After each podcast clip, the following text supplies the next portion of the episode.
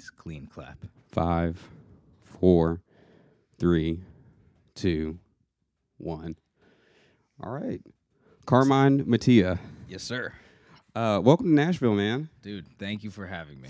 Thank you so much. I have a lot of questions I want to ask you, but the first one I want to ask you is, h- how exactly did you find me? All right, this is great, and I've been uh, I've been waiting to say this because I could have said this through messages or text, but last year I was coming out with a project, uh-huh. and I was just trying to get crafty with the marketing.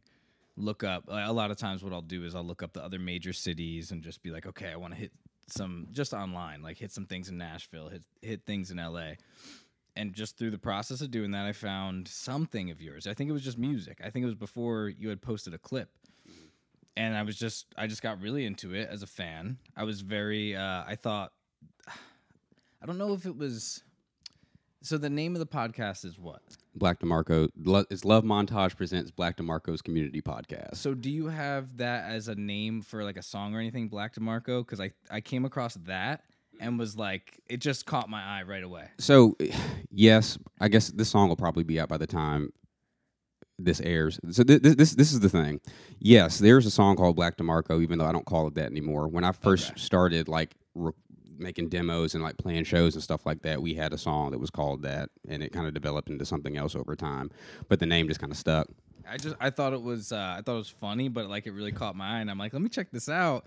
And then I just started listening to your music, and I came across your I G, and I was like following, and then when you started posting the clips, and mm-hmm. I'll I'll get deeper into the psychology of why I'm I was so like this is important, but the clips just got me, and I was like, this is cool. I love hearing music talk, and I just feel like there's a big absence of it. Like in I, I know it it happens, and I know people have platforms where they talk music, but I don't know, man. It just felt refreshing, and I was excited. So I've just been following the whole year, and then we were like, I, I guess we wanted to come here for a museum, like a Picasso exhibit. Like that was the thing where we're like, oh, let's just check that out. Like that's an excuse to go to Nashville because I've been wanting to come here. Yeah. And I was like, I got to hit him up. So so you came for the Picasso at the at the Frist. Kind of like I, I've been wanting to uh, just come here anyway and just check it out, yeah. especially music and everything. But uh, we dude, we've been stuck in New York for like almost a year. So it's like mm-hmm. we had to just get out and do something. Um, and then I guess uh, you just got word of that exhibit being there or something. It was like hacked by Instagram, and they sent me because I love museums. So they sent me that like as an ad, and I was like, let's just get out of here. Let's. We've been thinking about just like trying out different parts of the country. We've never been really over here, and um, yeah, so we came, and um, I do like all kinds of food stuff. Yeah, and we know that there's good food here, so. Cool. We're going to get more into that. Um, I want to talk about New York for a second because yeah. I guess with COVID, that's got to have been a year in Brooklyn too. So that must have been so strange. Really weird, really weird year. A lot of, lot of ups and downs, like, you know. You remember where, like, do you remember your oh shit moment? Because I, I still remember being like January or February when like coronavirus was still a joke and it was still a meme. Yeah, yeah. Oh, yeah. Um, and then all of a sudden it wasn't. Do you remember like the moment where you realized it was like a really serious thing? Hmm. I think... All right, so I started working at a studio, um, I guess the end of twenty nineteen, right before the holidays. And it was like, uh, you know, get in there, like prove that you could be valuable, small studio startup. Um, and I, I've been working toward that kind of gig for, I don't know, eight years or something, just to like try not just a studio, but just something where I feel validated in music, where I'm like, cool, I can produce more, I can be around it all day. And I started there at the end of twenty nineteen, and then we started hearing about, like you said, like, oh, it's it's over there, or it's somewhere else. It's not going to come here. It's not going to be that big of a deal. And then I remember I put in my two weeks at a cafe job that I was working, and, like, before the end of the two weeks, everything shut down. Like, so maybe, like, I had two days of work left or something. I was almost out of that situation into, like, a music job.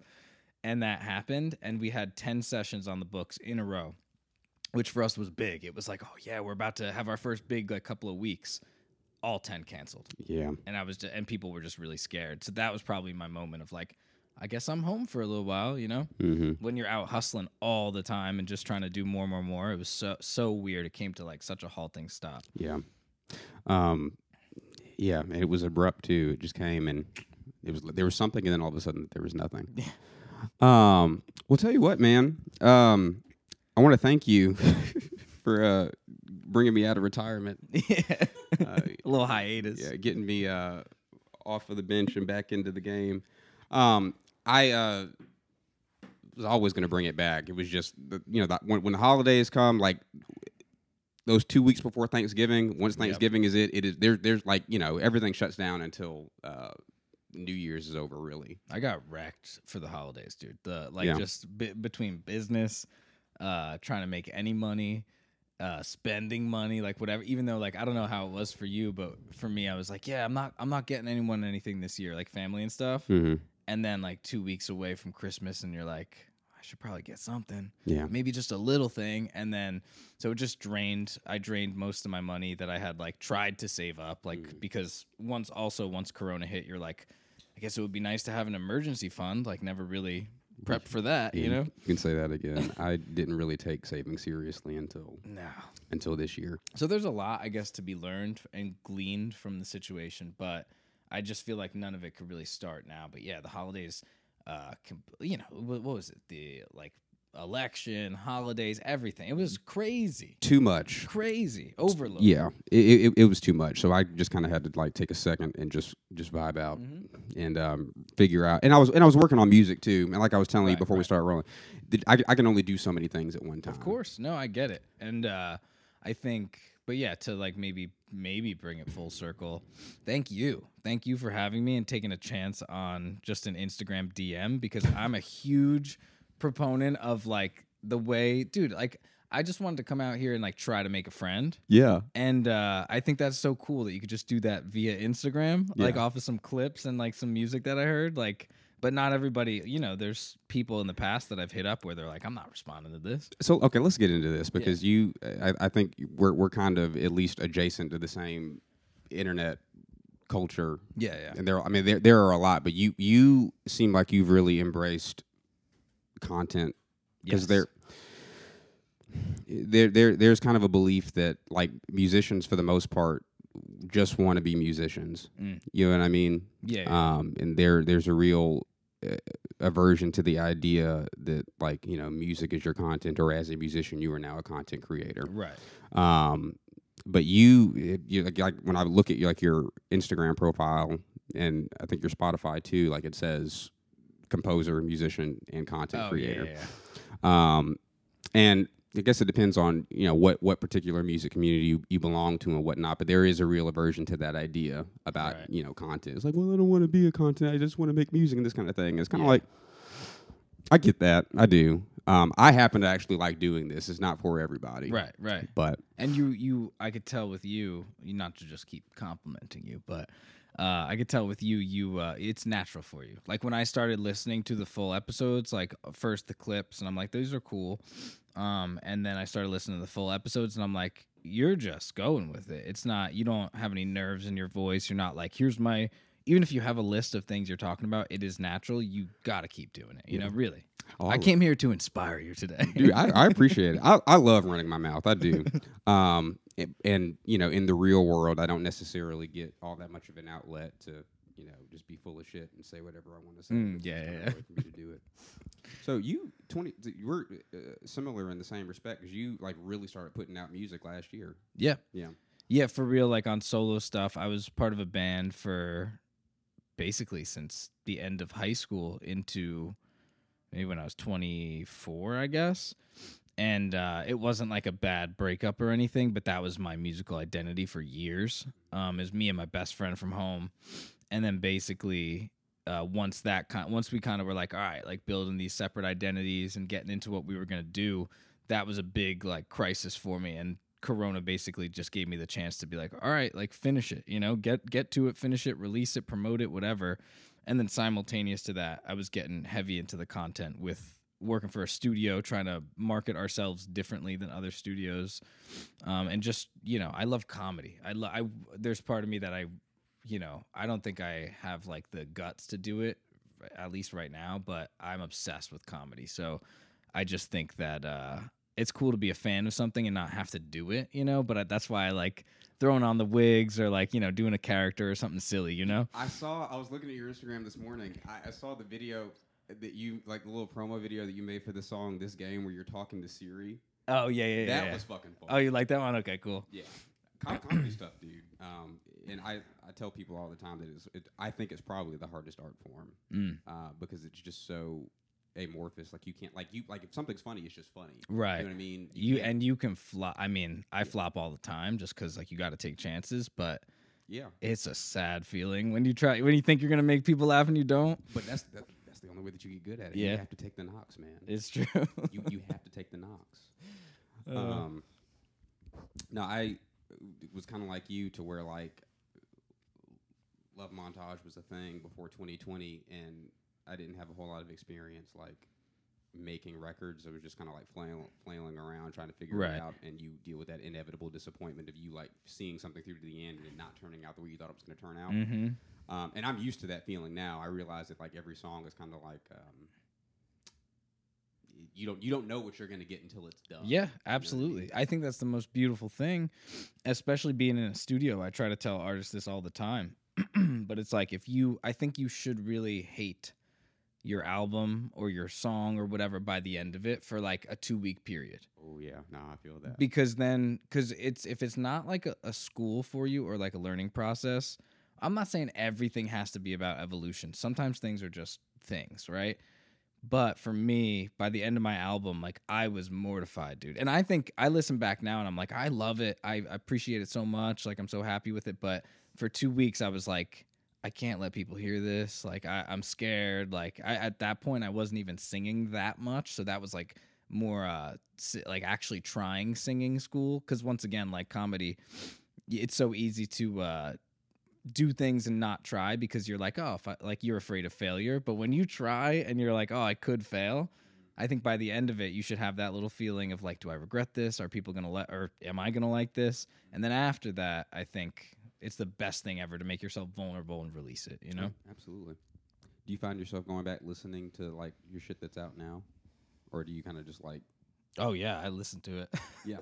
And I don't like, I used to, uh, I don't know, when I started music, like when I was young, I would think, I would wonder, like, oh, am I going to be one of those people that, like, hates my, like, don't, I don't want to hear my stuff? Because I do really feel like it comes from elsewhere. Like, it really does feel like an energy that's like, I have to make this, you know? Mm-hmm. And I still, I never want to get adult enough to pretend that, like, that that's not the case, you know? Like, like no, I, c- I came up with that idea. It's like, no, I don't feel that way. I feel like it just comes to me from something else. Mm-hmm. But I do a lot of times. I don't listen to it often, but like a lot of times I'll pop it on to listen to it or like in a different headspace.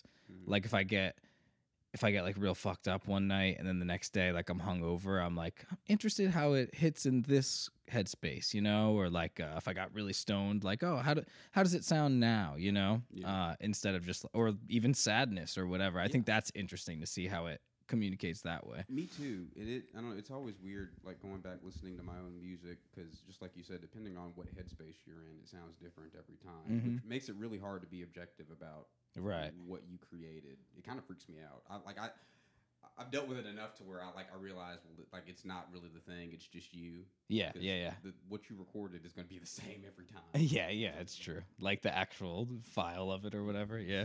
Um, but it feels different from day to day. Yeah, I mean. What was I going to say? I don't want to rant too much, so you, mm-hmm. you always can cut me off whenever, but I just think it's interesting. There's there's other things, like, from the past, like old songs that I'll listen to, and I love my old band, but I just think it was a very different version of myself, mm. um, but I'll listen to certain things and be like, I'll be like, ah, oh, like, that's really not that good, or, like, my voice wasn't that strong there, but I thought it was in the moment, or, like, an old live show, mm-hmm. or you'll just be like, oh, God, I thought I was so good there, but then, oh, yeah. then there's other moments where you look back on old performances, and you're like, oh, I was really going for that in this different way, I gotta get back to that, you know, you kind of get reminded, but like you said, it's impossible to try to do everything all at once, and sometimes you just get there's just burnout, and then you, you have to shift your focus onto other another batch of things. Yeah. So you went you went ahead and did the whole album thing. Yeah. Um, eleven tracks.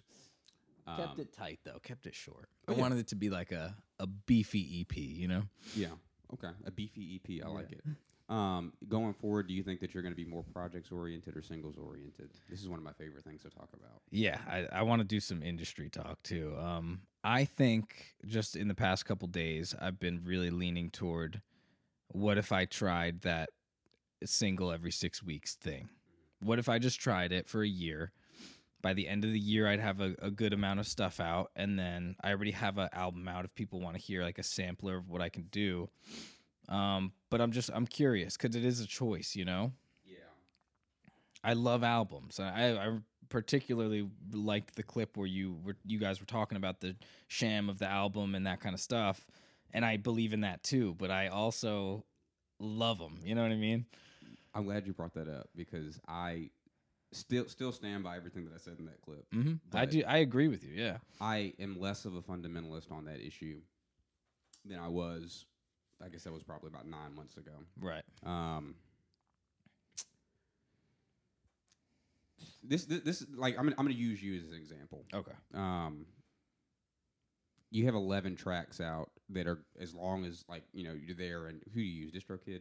Yeah, yeah, DistroKid. As long as you're like, you keep your, you pay DistroKid every year, they're not going anywhere. Right, right. Um, and I used to be like, it's dumb to like release an album at one time, but then I realized you have eleven songs that you can promote in perpetuity, right, as much or as often as you want. So I, there, there, there is an argument to be made for just releasing a project at one time and then promoting whichever songs you want to promote for as long as you could. Definitely. Um,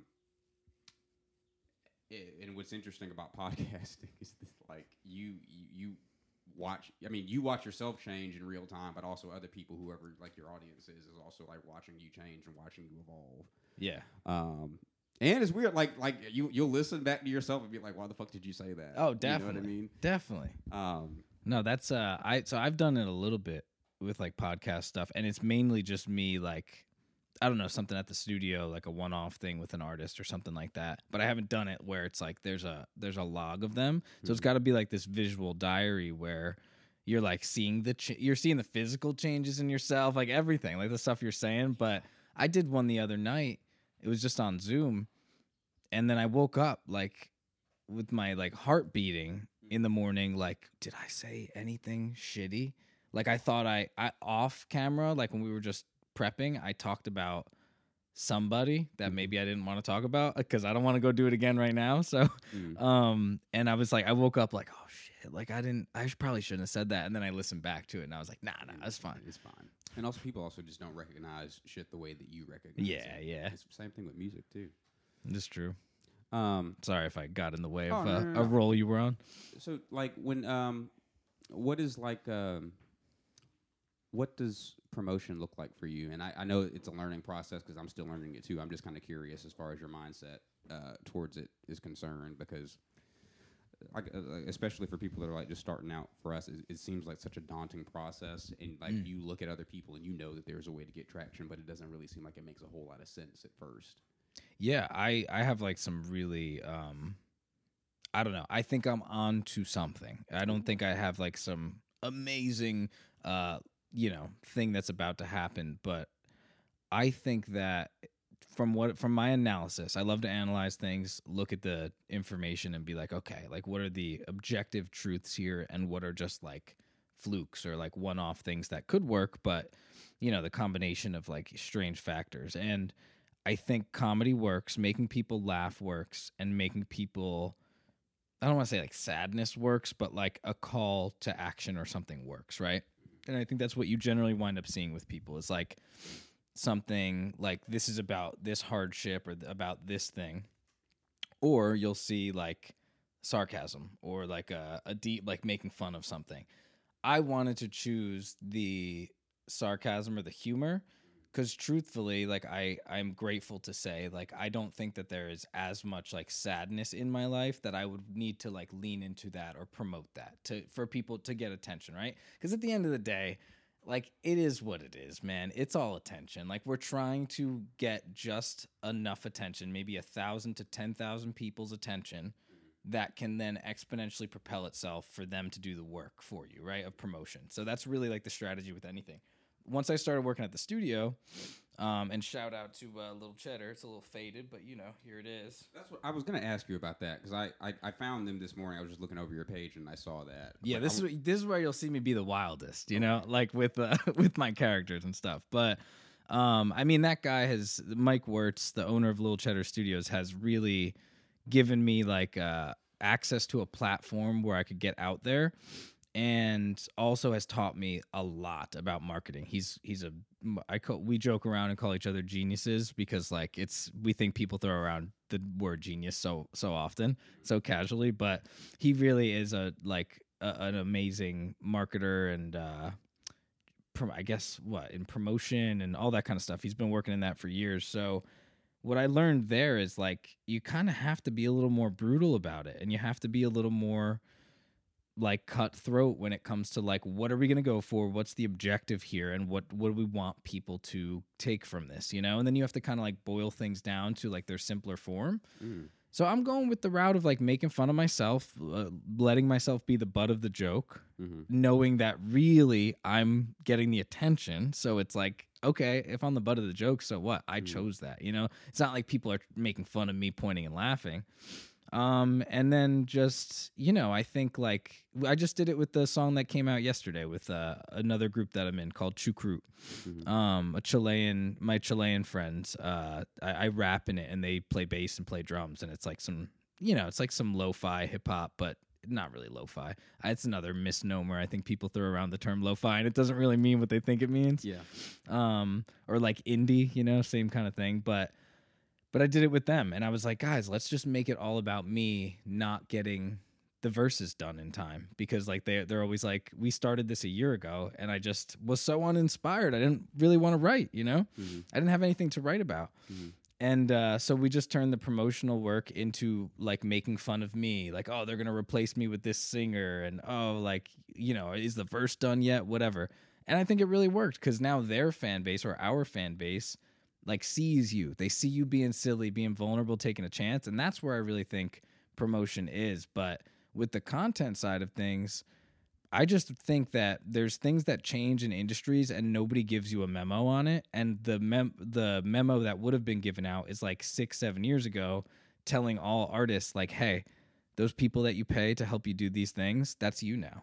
Sorry. And you don't get paid for it. You're not getting anything extra. That's just on your shoulders. And if it's not, like there's even less Adele's in the world now than there were ten years ago. And there will be less over time. You know, I don't think they're going to regain uh, a, a large market share of like artists. They can get into contracts and things like that. I just don't see it happening, you know, but it doesn't mean everybody that's independent putting music out is equipped with the tools or the willingness to like actually do that work that a company would do for you. You know, that's, you know, that's valuable stuff. No, I think that you're right. The way that I've kind of explained it to myself when I'm in the shower and I'm just like talking and like going through stuff in my head. Yeah. There, at least as of today in twenty twenty-one, there, there are two tiers. And I think that they're going to continue to diverge. Like, I don't think that like labels are going to go anywhere per se. Yeah. Yeah. They'll like, be here. People talk about the music industry and like, I make music, but I'm not really in the music industry. I'm way more into the internet slash right tech side, you know, because like just like you, you know, I do everything in the house mm-hmm. and record everything, and you know, I, I haven't done a whole lot with ads yet, right, but run right. my own ads and that sort of thing. And then there, there, so there, there are people that like the internet is the game, right? Right. So right, right. maybe they want to like they want to generate revenue from streaming via. Mainly Spotify, but also a little bit on YouTube because YouTube just has more users than yeah. anything else. Mm-hmm. Um, they want to develop a following to, the, where, to where they can sell merch. They can, you know, uh, sell access to, to, to, to Zoom calls, right, right, and right. Patreon, and that sort of thing. Mm-hmm. And then you have people who just use Spotify to get acts to to to to to court industry people. Right. Um, I mean, either one can work. There's no right answer. I feel like one of those things is significantly easier and yeah. significantly yeah. you have more control over. Or than, more than like pro- higher probability. Yeah, because yeah. it, it's just like it. The the the uh, the power structure used to be total label oriented. And the thing with all the the, the, the record labels is that they're all attached to print and they're all attached to television. I mean, they're all old media. Yes. Every last one of them. Yep. Um, whereas Spotify, whether people realize it or not, whether people like it or not, is taking up more and more of that that that that power vacuum just because of where people are people are at and how they're spending their time and that sort of thing. Um, it, it, it would be incorrect to say that they're irrelevant, like, you know, Universal or... Uh, yeah. But it's not where the growth is. No it's way. It's not where the growth is, Mm-mm. Um, is the thing. Um, it's interesting because I think, like, those artists and those those labels and those artists built the... This is something I've been experimenting mentally with for a while, and that's also another reason why when I see your show, I'm like... This is important. I really think it's important. If you love music, if you look at music, and I feel like you do, I, when I see your stuff, hear your music, I'm like, that dude loves music. Like it's a, like it's an old friend or like it's a family member, you know? And no matter what, no matter what happens, success or failure, whatever failure means, um, you're going to love music and you're going to keep doing it, right? I'll, I'll do this till I'm, till I die. And if nobody hears my stuff, then I'll just try to make sure that they hear my stuff after I die. Maybe I could be one of those people, get famous after I'm, and be like, oh my God, he did a lot of stuff, whatever. Um, but even if that doesn't happen, I don't care. Like, I love this kind of thing. Uh, something we grew up idolizing, at least I know I did, was like that old legacy stuff. It sucks because when you realize what it really is or was, the veil gets lifted, I guess. It's disappointing, but I still... I don't know, man. Like they could, I could see like a a video of like the Beatles in the studio, or like Peter Jackson's like redoing that Beatles footage. There was there used to be a thing on YouTube when YouTube was still early. It was like that footage, except it wasn't organized, edited. It was just garbage. The, there was not like good audio for it. And I was like, as a kid or like, I don't know, early teenager, I was like, what is this? This is amazing. This is the craziest footage. So I look back on that stuff and like it's, so they built something really important that people, that really got in like the hearts and minds of of fans of music. Um, so yeah, they are important. They'll still be important, but they're never going to be, they're never going to adopt like the wave or or like the healthier version of the way things can go. And whenever I propose solutions to about the music industry, or at least try to experiment with what a solution could be, mm-hmm. I have to remind myself that there was no, there's no going back to anything that was good. Mm-hmm. You know, like the, there's no, uh, it's not like we really, like, it's sad that we don't do this anymore. It's like, no, that was trash. Like, and then we can make it better, but how? Nobody knows. You, you're, you're, you're, you're hitting it. I, and that's like, even, even with the whole album thing there, when, like when you, when you love something, you have to be honest about it. Mm-hmm. And the music industry as it was and as it is in a very narrow segment of the people that make music was always trash. It yeah. was always bullshit. Like I grew up like I'm like I'm into like Mac DeMarco and like that kind of stuff now, but yeah. like there there there there was no indie when I was a kid. My right. my parents are sixty and sixty-six. Yeah. yeah. um and You know, they, they, they, they grew up as poor black children in Kentucky and, and in Florida. So the yeah, music yeah. that I heard growing up, you know, I heard Marvin Gaye, I heard Sam Cooke, Stevie Wonder, and I, and I love all those records. Don't get me wrong. I heard right. a lot of gospel music, um, Kirk Franklin, Donnie McClurkin, and all this kind of stuff. Yeah, Yolanda Adams. Um, and what was strange was that as working people, there was a perception that they were rich. And that they were famous. Mm-hmm. There, there, there, there, there was no. Yeah, they were this like ex- successful example. Yeah, yeah. yeah. There, there, there, there, there was no reference point to say that they probably signed in advance for like a three to five, seven right. record contract, and that the, the advance was half a million dollars. The manager got twenty percent. The yep. lawyer got a fee. You had to pay taxes on it. They were probably, technically speaking, they were probably in some sort of debt to yeah, that person. Like you, like you.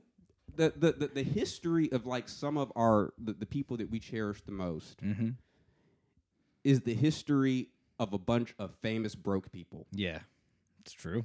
That that is what the music industry has been, and it still is. If you're going the traditional route, in most instances, like like Rihanna is an exception. Yeah, and no, there are exceptions. Money, there are exceptions. Yeah, but but but even in those exceptions. Most of those people make money outside of the music. They have to. I was just gonna say the uh, the makeup thing. Uh, that's yeah. that's been one of her more And I love Rihanna. And I love her culturally as just like, it seems like she can do no wrong. Like if she does a bad thing, it's like she's bad. If she does like a good thing, it's like she's so wholesome, you know? Like yeah. I like that. Uh, like you could be a badass and a nice person at the same time. Um, but I th- I don't know the numbers on it, but I would say that the makeup or what, Fenty, is it called Fenty? Fenty, Fenty's makeup and uh, lingerie line. Okay, mm-hmm. I would say that that's probably the thing that was that allowed her to separate from the dependency on putting records out and shit. Yeah. And like I, I get like the, the, the opposite side of that argument would be, well, if she didn't have the record deal, she would never be able to do that. Okay, oh, true, I get it. True. But most people don't get that opportunity. Most people sign a record deal and and flop. Yeah.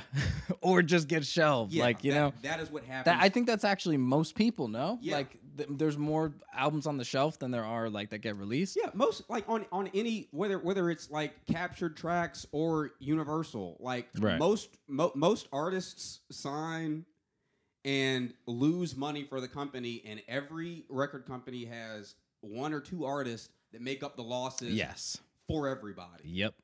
Um, but with all that being said, so in your opinion, why is it that we, we've sat here and we've talked through how the entire thing has always been a sham? Yeah. It has always been that. Why are so many people dying to crawl into the meat grinder? Why are so many people hedging their future on what somebody else claims to be able to do for them, even though the traditional music industry has no interest in helping anybody but themselves? I, I think it's like, for musicians, it's like winning, maybe it's like winning the lottery. So it's like, I'm going to try, I'm going to have a job, I'm going to make some small investments, I'll grow my money. That So you do all these different tiers of like, if you would just use money as an analogy, of ways to like grow your money. But I'm still gonna buy those scratch offs at the end of each week, cause make cause that's an, another like higher reward, lower risk. You know what I mean, sort of thing. Um, because I think at the end of the day, and this is really the question. I, I've been really, I don't even want to say struggling, like it's some like it's some fucking problem, but like I've been just going over and over about, and I love music, man. I'm obsessed with it, but I've been questioning certain aspects of things, like, and she knows because she has to hear all the bullshit that I bitch about, but like about like whether like, is this what I want to do in the sense of like, go at it this way? Do I want to care about the, if a Instagram video flops, or like, should I put five dollars behind or twenty dollars behind this promotion, whatever? Cause it, I think at the end of the day, we want attention, and that's true. I think we all want attention. Even people that aren't making music or trying to have status of, of some kind, like publicly. And but more so, we want validation. All Ooh. we want, oh boy, all we want is validation. If if somebody, if if I came in here today and you're like, dude, like your album's amazing, like keep going, like this is great, and I really think like, you know, blah blah blah, this thing, I'd walk out of here like, probably more inclined to go make the next song or the next project because of that thing. But we choose to do music, you know? It, that, and that's the that's the duality that I'm always stuck between, of like, when I when I start complaining about shit, I'm like, I chose to do this. Like, nobody like bestowed this upon me when I was a child, you know? And like said, like, this is your only option. So that's the it's a tough like thing to balance, but I think that's why people like to keep in the, especially if you're good, if you're talented, if you're good, and people that do have reactions to your music, you're like, oh, maybe if that person comes across me or if they offer me a deal, uh, maybe that thing could, you know, jumpstart things for me. And it's like a pipe dream sort of thing. Like, I don't know. No, that's it. You, you, you, you have said what I often say to myself, because I know what, like, I'm typically talking to myself when I say that. I talk um, to myself a lot too. Record, but that's that's how you do your thinking. Yeah, yeah. You know, everyone's like, "Oh, you're crazy." You know, you know, you're not crazy. Yeah. You're, you're just thinking out loud. What yeah. You're doing. Um, record labels have always been better at selling the idea of validation to mm-hmm. an artist than they are selling music to people. Right. That that that they really who they sell to are artists. Yep. Um, and I, I think that you were correct. I think that that that, that most of us, given the choice, if, if if if somebody came to you and said, "I'll make sure that ten million people yeah. hear your music," right? Um, but I will give you no money, versus somebody said, "I will give you a hundred thousand dollars or fifty thousand dollars every day for the rest of your life, but only I don't know twenty thousand people will hear your music." Most people will pick the ten million Oh, yeah, that's crazy. And no money. That second deal is a good fucking deal right yeah, there. That, that, that's what I'm saying. and, and so here's another thing, right? I'll piggyback. I'll piggyback off of what you just said because that's beautiful. What if we all, what if a solution, not the solution, but a potential solution is for people to, everyone says, uh, shoot for the stars, you know, like don't stop, go for your dreams, whatever. First off, that's hard, right? Like, mm-hmm. first off, like most people can't afford to go for their dreams. They're not do. They're not not pursuing their dreams. Like, we love to beat up the working class people because, oh, like you just chose to be in an office or like chose to go work at this job or whatever. It's like, no. Like, first off, a lot of times people don't even get the access or the chance to learn what their dreams are, you know? So if you get that, congratulations, pat yourself on the back. That's amazing. Like, you kind of have a focus on what you'd be happy spending the rest of your life doing. Then it's this kind of thing where it's basically like, fuck, I'm losing my train of thought. I saw this cat and then it yeah, threw me off. Like he, he, he caught me too. Uh, going for your dreams. Um. Oh, so what if we just like narrowed down the bar? So if it's like, it doesn't need to be, I'm going to be a millionaire off of my music. What if you said, what if the goal became fifty thousand people, still a big number, still enough people to probably take you on a pretty decent tour around like a region, right? But it's like, what if those fifty thousand people, what if everybody gave me a buck each month? That's a lot of money. Or if everybody gave me five dollars a year, that's a lot of money. And if we'd make the goal more attainable, then you might be able to kind of like actually start getting closer to it. You get that validation because you're almost at your goal, and then you can make a sustainable living. Like, so if if there's people that make half a million dollars a year, except we don't look at them as Jay-Z or Beyonce. We don't look at them as like, yo, you guys are famous and so rich and this and that. Mm-hmm. Half a million dollars a year is an amazing, amazing salary, right? It is. A ridiculous salary. Yeah. So what if like that became a goal instead of like, I need three million in the bank to off this deal or whatever? You're, no, you're right. It not that I, I don't mean to uh, downplay half a million dollars a year. Like no, I no I, I, I hear what you're saying. There, I, I don't know if you watched the Grammys. I did not. I have not watched them in years. Agreed. Um, I didn't watch them. I saw clips though, you know. But I, I thought it was tough with no audience. I get it, but it was just this was. I mean, it was like down. Maybe twelve million people watched it. I, I I don't have the numbers in front of me right now, but it was a, a record low ratings. It just gets lower and lower every year because. Yeah, I got the burps too. How, how many artists do you listen to on a daily basis that were up there? Two, maybe, maybe one. Who? I'm just curious. Anderson .Paak. Okay, yeah, but but but he it, but that's a special case because he's promoting the Silk Sonic thing. Yeah, right. Like right. like if, if not for that, he probably would. He not wouldn't be there. No way. No way. Um, do you know how many people I thought of where I'm like, and I don't know because I didn't see if they were there, but I was like, for instance, I love this example, but like, I haven't seen Kendrick in like three, four years anywhere, which I think is kind of cool. I love that. I love the like enigmatic like type of thing, especially when you're that famous, you could still maintain that. But I was like, I don't know, I just found it really interesting the people I didn't see like trying to get like spot in the spotlight or something, you know? It it is so radically disconnected from the actual world. Right. And, and it like it used to be labels controlled distribution and manufacturing. Mm-hmm. So what you saw on television was pretty correlated pretty yeah, well to what right, people right. were actually listening to. Like tied in with each other, yeah. yeah. That is no longer the case Mm-mm. at all. And it it, it, it it kind of invalidates it. Like right. w- with, within within that. It's a really good way of looking at it. I yeah. never thought about it that way, but that's great. Dude, I, I don't know. I feel I feel really really isolated in this kind of thing because like I'm like like I, I mo- most of my like entertainment content consumption time happens on the internet. Yes, agreed. Um, and I will like have moments when I'm at work and I'll go rogue and everybody will be talking about The Bachelor and I'll be like, how do people still watch cable? I agree. Like I, that's that's literally my thing. Like watching cable in twenty twenty-one is like riding a horse and buggy down I forty. Yeah, I agree completely. Yeah, we don't have cable. We have some. I haven't had cable in I, since I left college, and I even there I didn't have cable or a television. Mm-hmm. I don't feel the need to have cable or tele. Like we have a T V at home because, yeah. like, all right, we'll watch movies and stuff. But Um, no, it's ridiculous. I don't know. I don't know. But then, then you go and take a trip.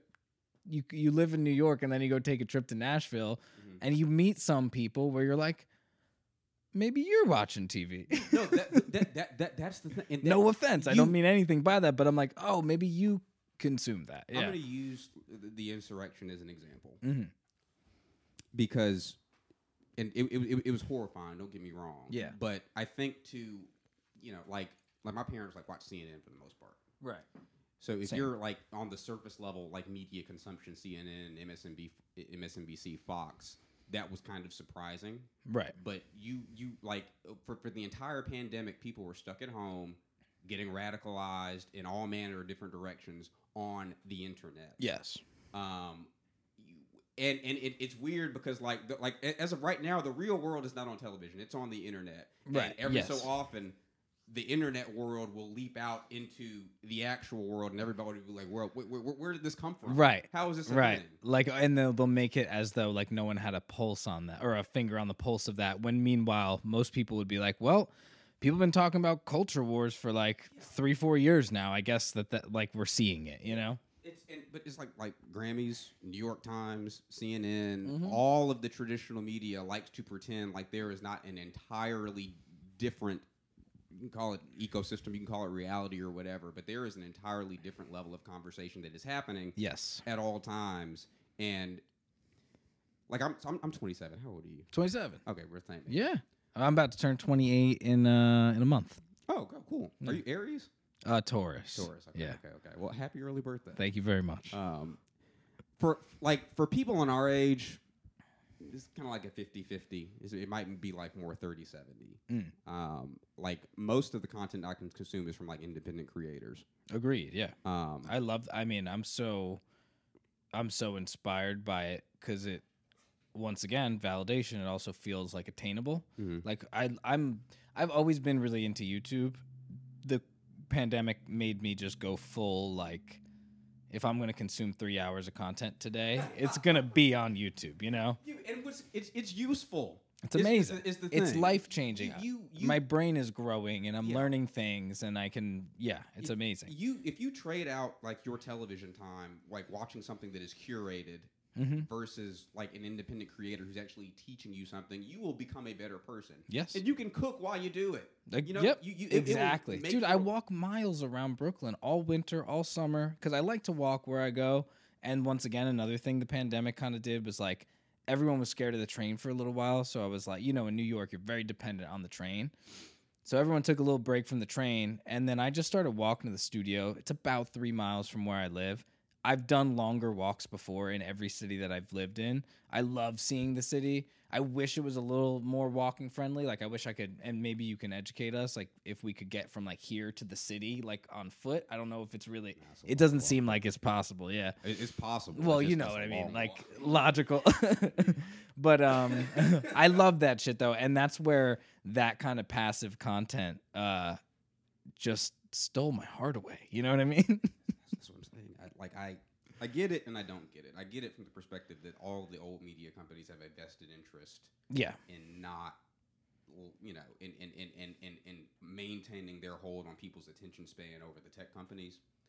And th- and th- th- this is not always a good thing, but, you know, these uh, YouTube, Spotify, Instagram, Facebook, TikTok, et cetera, et cetera, they're all run by machine learning algorithms. Yes. Which That are only getting better. They're getting better, and that I, I get it. That has drawbacks, but you will never be able to garner the level of attention that those platforms do no. because they are optimized for keeping people there as long as possible. And I think we're at an interesting crossroads. So the legacy media has obviously either failed, pissed people off. It's it's gotten some people even maybe even more into it, but like they've their numbers are down, you know.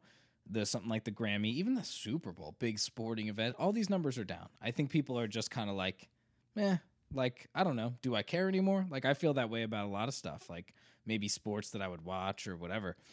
I'm just like, I don't, I, I don't know that I, it's even a good use of my time right now, you know, to like check into this thing.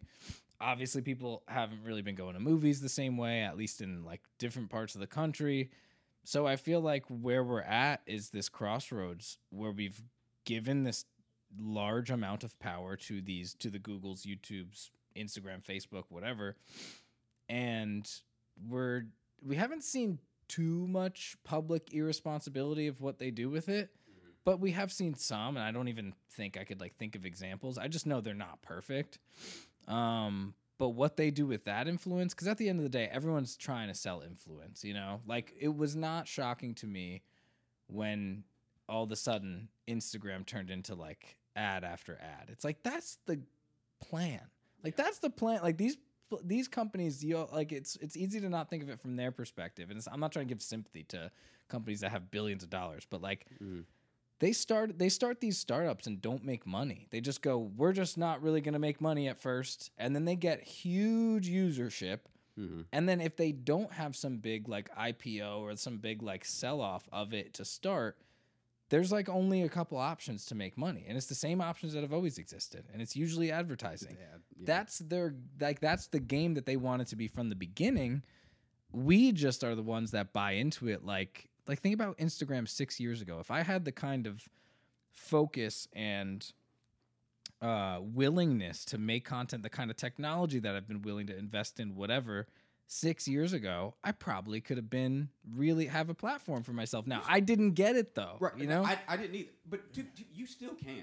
It, of course you can. Yeah. It, of course you can. Dude, it and, takes work, but yeah, it, it can be done. No, totally. And it, it will be done. Like, and I'm still like super optimistic. And like, once again, I just love doing it. You know, like I, I love that whole process and I'm fascinated by it.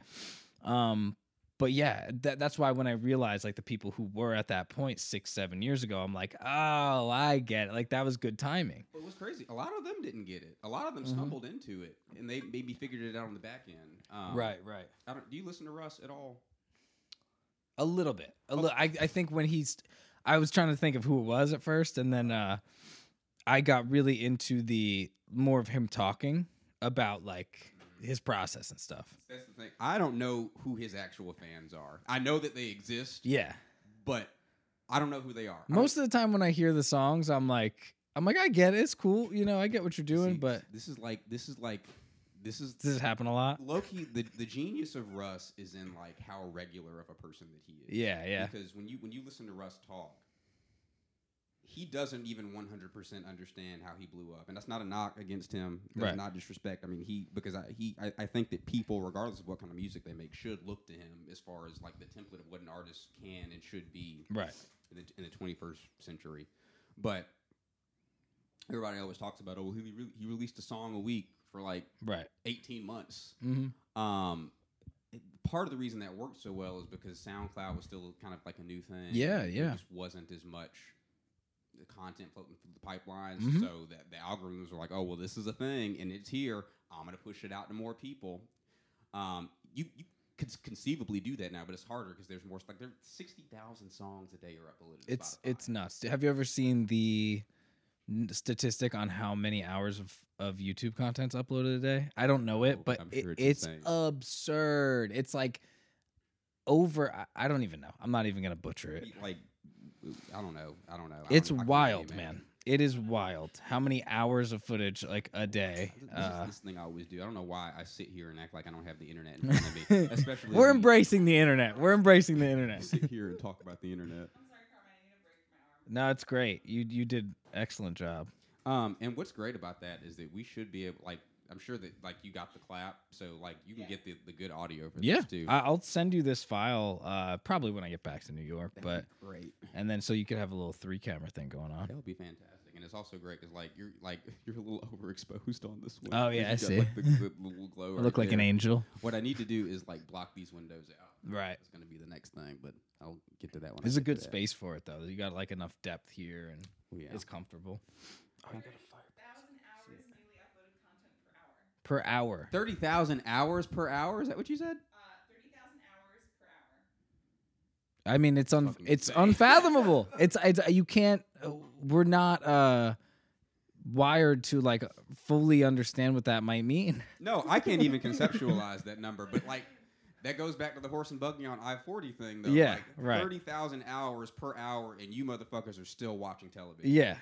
That doesn't make any sense. Like I learned how to build like a, you know, like, oh, I learned how to build a desk today, you know, for for like seventeen dollars, and you're watching like reruns of like Friends or something. Yeah. Like, yeah, I, dude, that that that that is absolutely mind blowing to me. It's crazy. Um, and what's interesting is like even for as, as musicians, everybody's still like focused on Spotify, which is not a bad thing.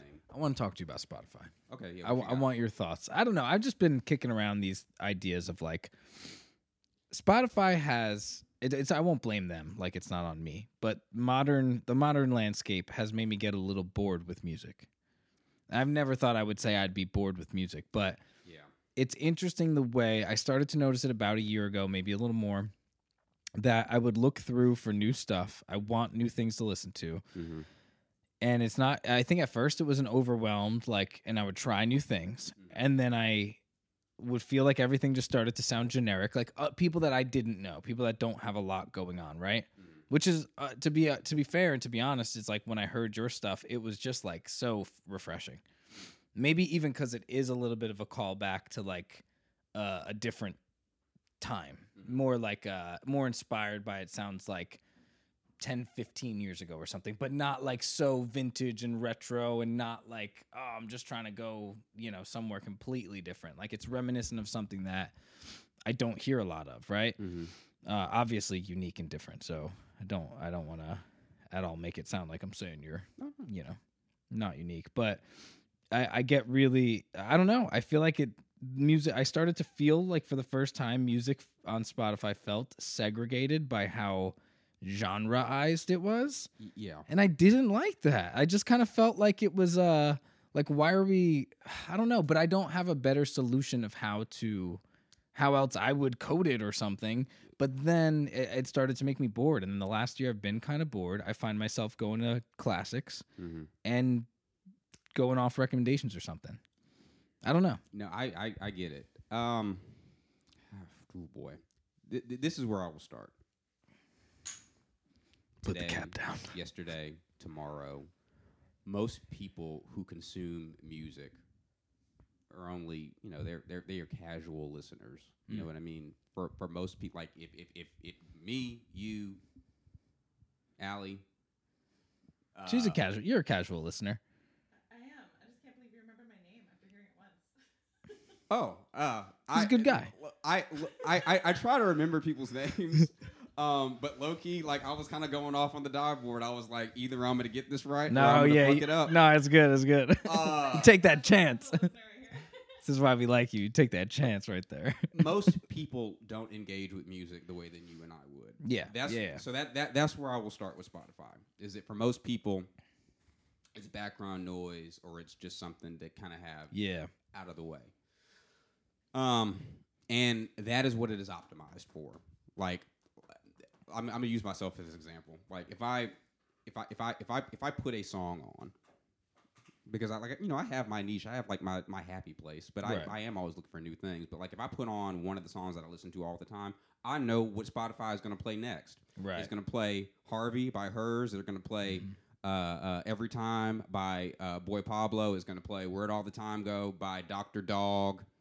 Like look like those like and th- those songs will it will uh, tell Show Me How by by uh, Men I Trust. It will play those songs in sequence. Right. And like, yes, I like these, but like I don't want to hear them right now. Yeah.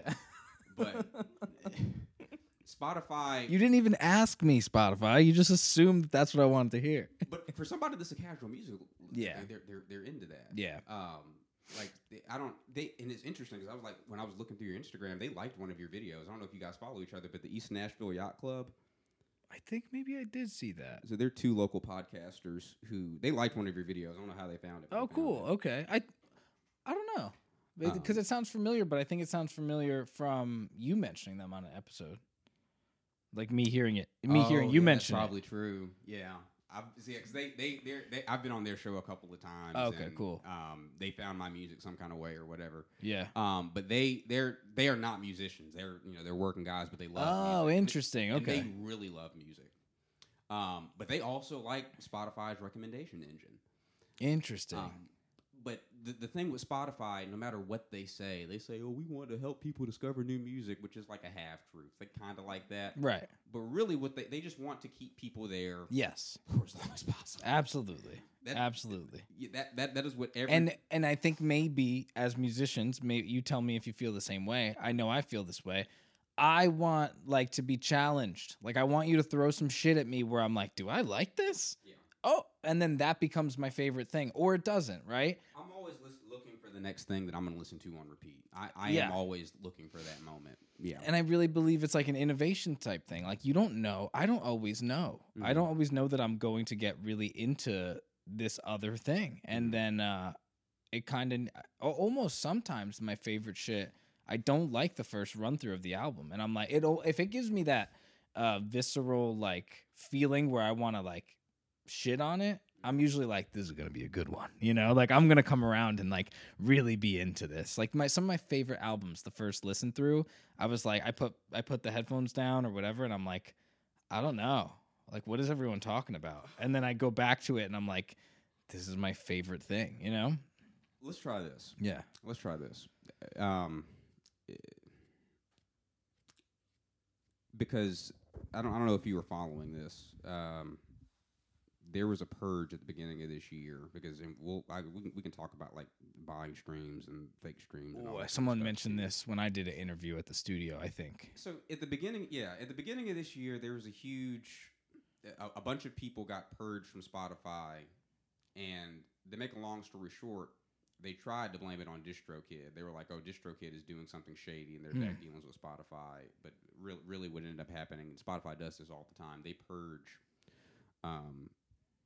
They, they they purge listeners who who who who were gaming the stream system in one right, way or right. another, and um, it's it, it kicked off this huge dialogue about the playlist marketplace because obviously Sp- Spotify has its uh, editorial playlist yeah, that everybody's yeah. itching to get on, but there are there there's an ecosystem of independent playlisters, and depending on what kind of music you make and where you exist, those people are more or less powerful, but it's created a conflict of interest from multiple. multiple perspectives, because on in, in one respect there is money behind it.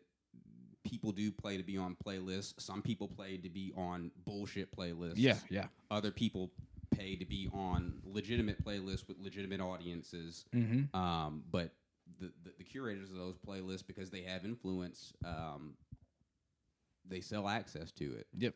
Um, and those independent playlisters, for a lot of music like that, they they, they are better at recommending cool stuff because they're actual people, you know what I'm saying? Right, it's, right. It's not just a computer algorithm making decisions based on your behavior. Yeah, they are actively trying to expose people to new things. But th- th- when you get into that incentive issue, because these people have built up audiences and now they have, for lack of a better term, they have power and they, they tend to leverage it. That kind of puts them in competition with Spotify's profit margin because Spotify still has to pay out for fake streams, and th- so they have a vested interest in stopping play- fake streams. Yeah. So it, it was like this dialogue. I didn't think like, about it like that, yeah. Stay away from independent playlists, which is makes it harder to market your music, number one. Interesting. And it, it, it, it, it allows Spotify to corner the market on what people are exposed to, which kind of just recreates the whole system that we're trying to get out of. Yeah, yeah. You know, it, it, it, it, it, it's a messy, messy thing, man. I, I bring that up just because you're saying like you like to be challenged, and yeah. there is an ecosystem of independent playlisters, and I guess editorials too, but yeah, that, that, that do that. But now the, the the profit motive kind of makes it complicated and kind of puts that entire system at risk. That's it, though. What you just said. How how long does it take for something to become cable? Not that long, but you need to just when you. If you uh, penalize and uh, come down on, I can't think of another word, disincentivize all of the people that can like build their own thing or uh, off of your platform that challenge you, essentially, you're you're gonna you're on a faster track to becoming cable. Doesn't mean you're not gonna hit that first uh, rise and make more, even more money and carve out even more market share. You will do that. Spotify will do that. They'll continue to do that. Uh, you know, I guess until like N F Ts, you know, become oh, like the next thing. Yeah, and I don't even want to get into it because I don't know how much time we all have, but uh, oh, we got a whole another. As long as you guys are good to hang, yeah, like, we're good. Go for two hours. Yeah, we can talk baking too. Like, yeah, you don't have to hold the camera the whole time. Yeah, yeah, it's all good. um, but it's like they they'll continue to rise and do that.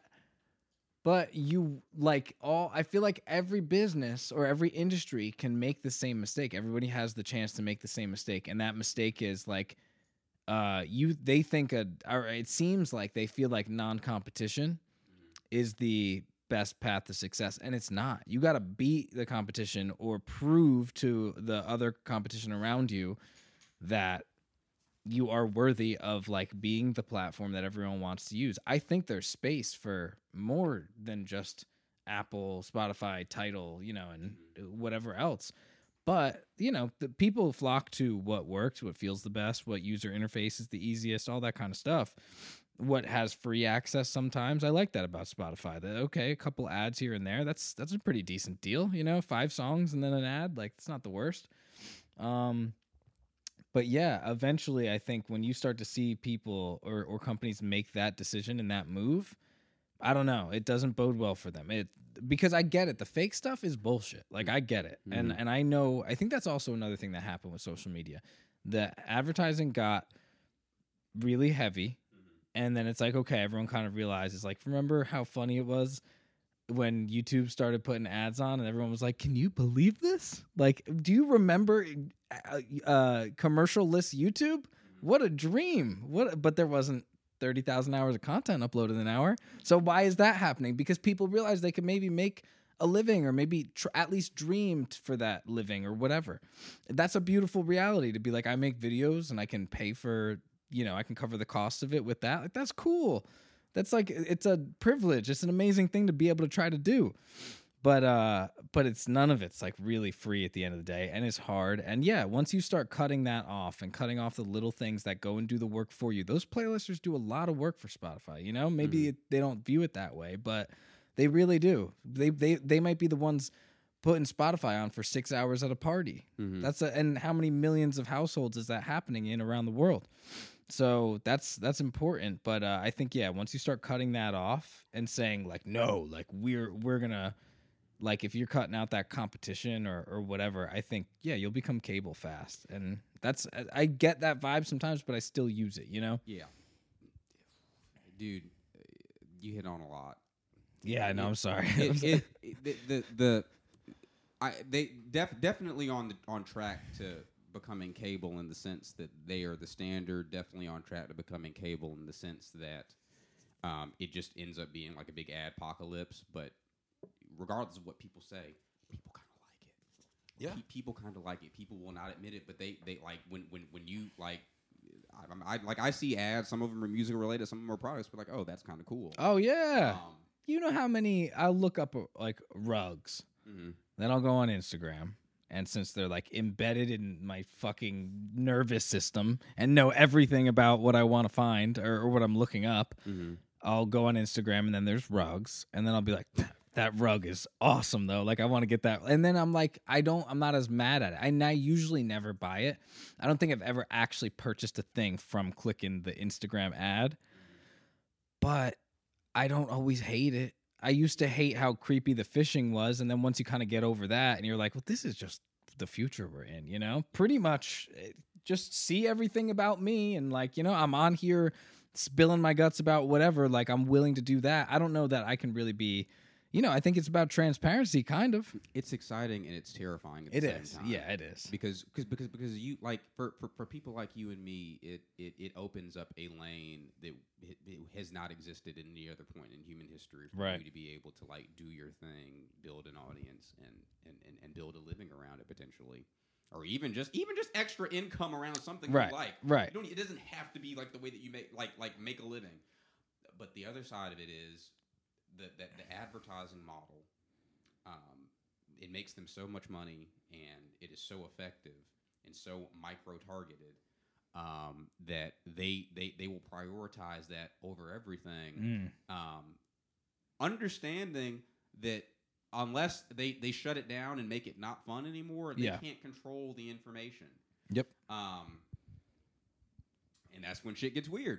It, you know, it, it, it gets weird uh, because the thing with, with, with, with, with like the algorithm-driven model is that it only it, it like it doesn't know what it's doing. It's only reacting to, to its behavior, and low, low key, it's controlling you. Yeah, and even the people that designed it, I mean, they, they they can write the code to make the thing be the thing, but they can't control what gets fed into it. Yeah, absolutely. That's true. That is true that, like, people out of mass can funnel in their choice of, like, whatever kind of content goes into it. And then from there, yeah, it's either curated or mm-hmm. paired with, I guess, certain ads. or.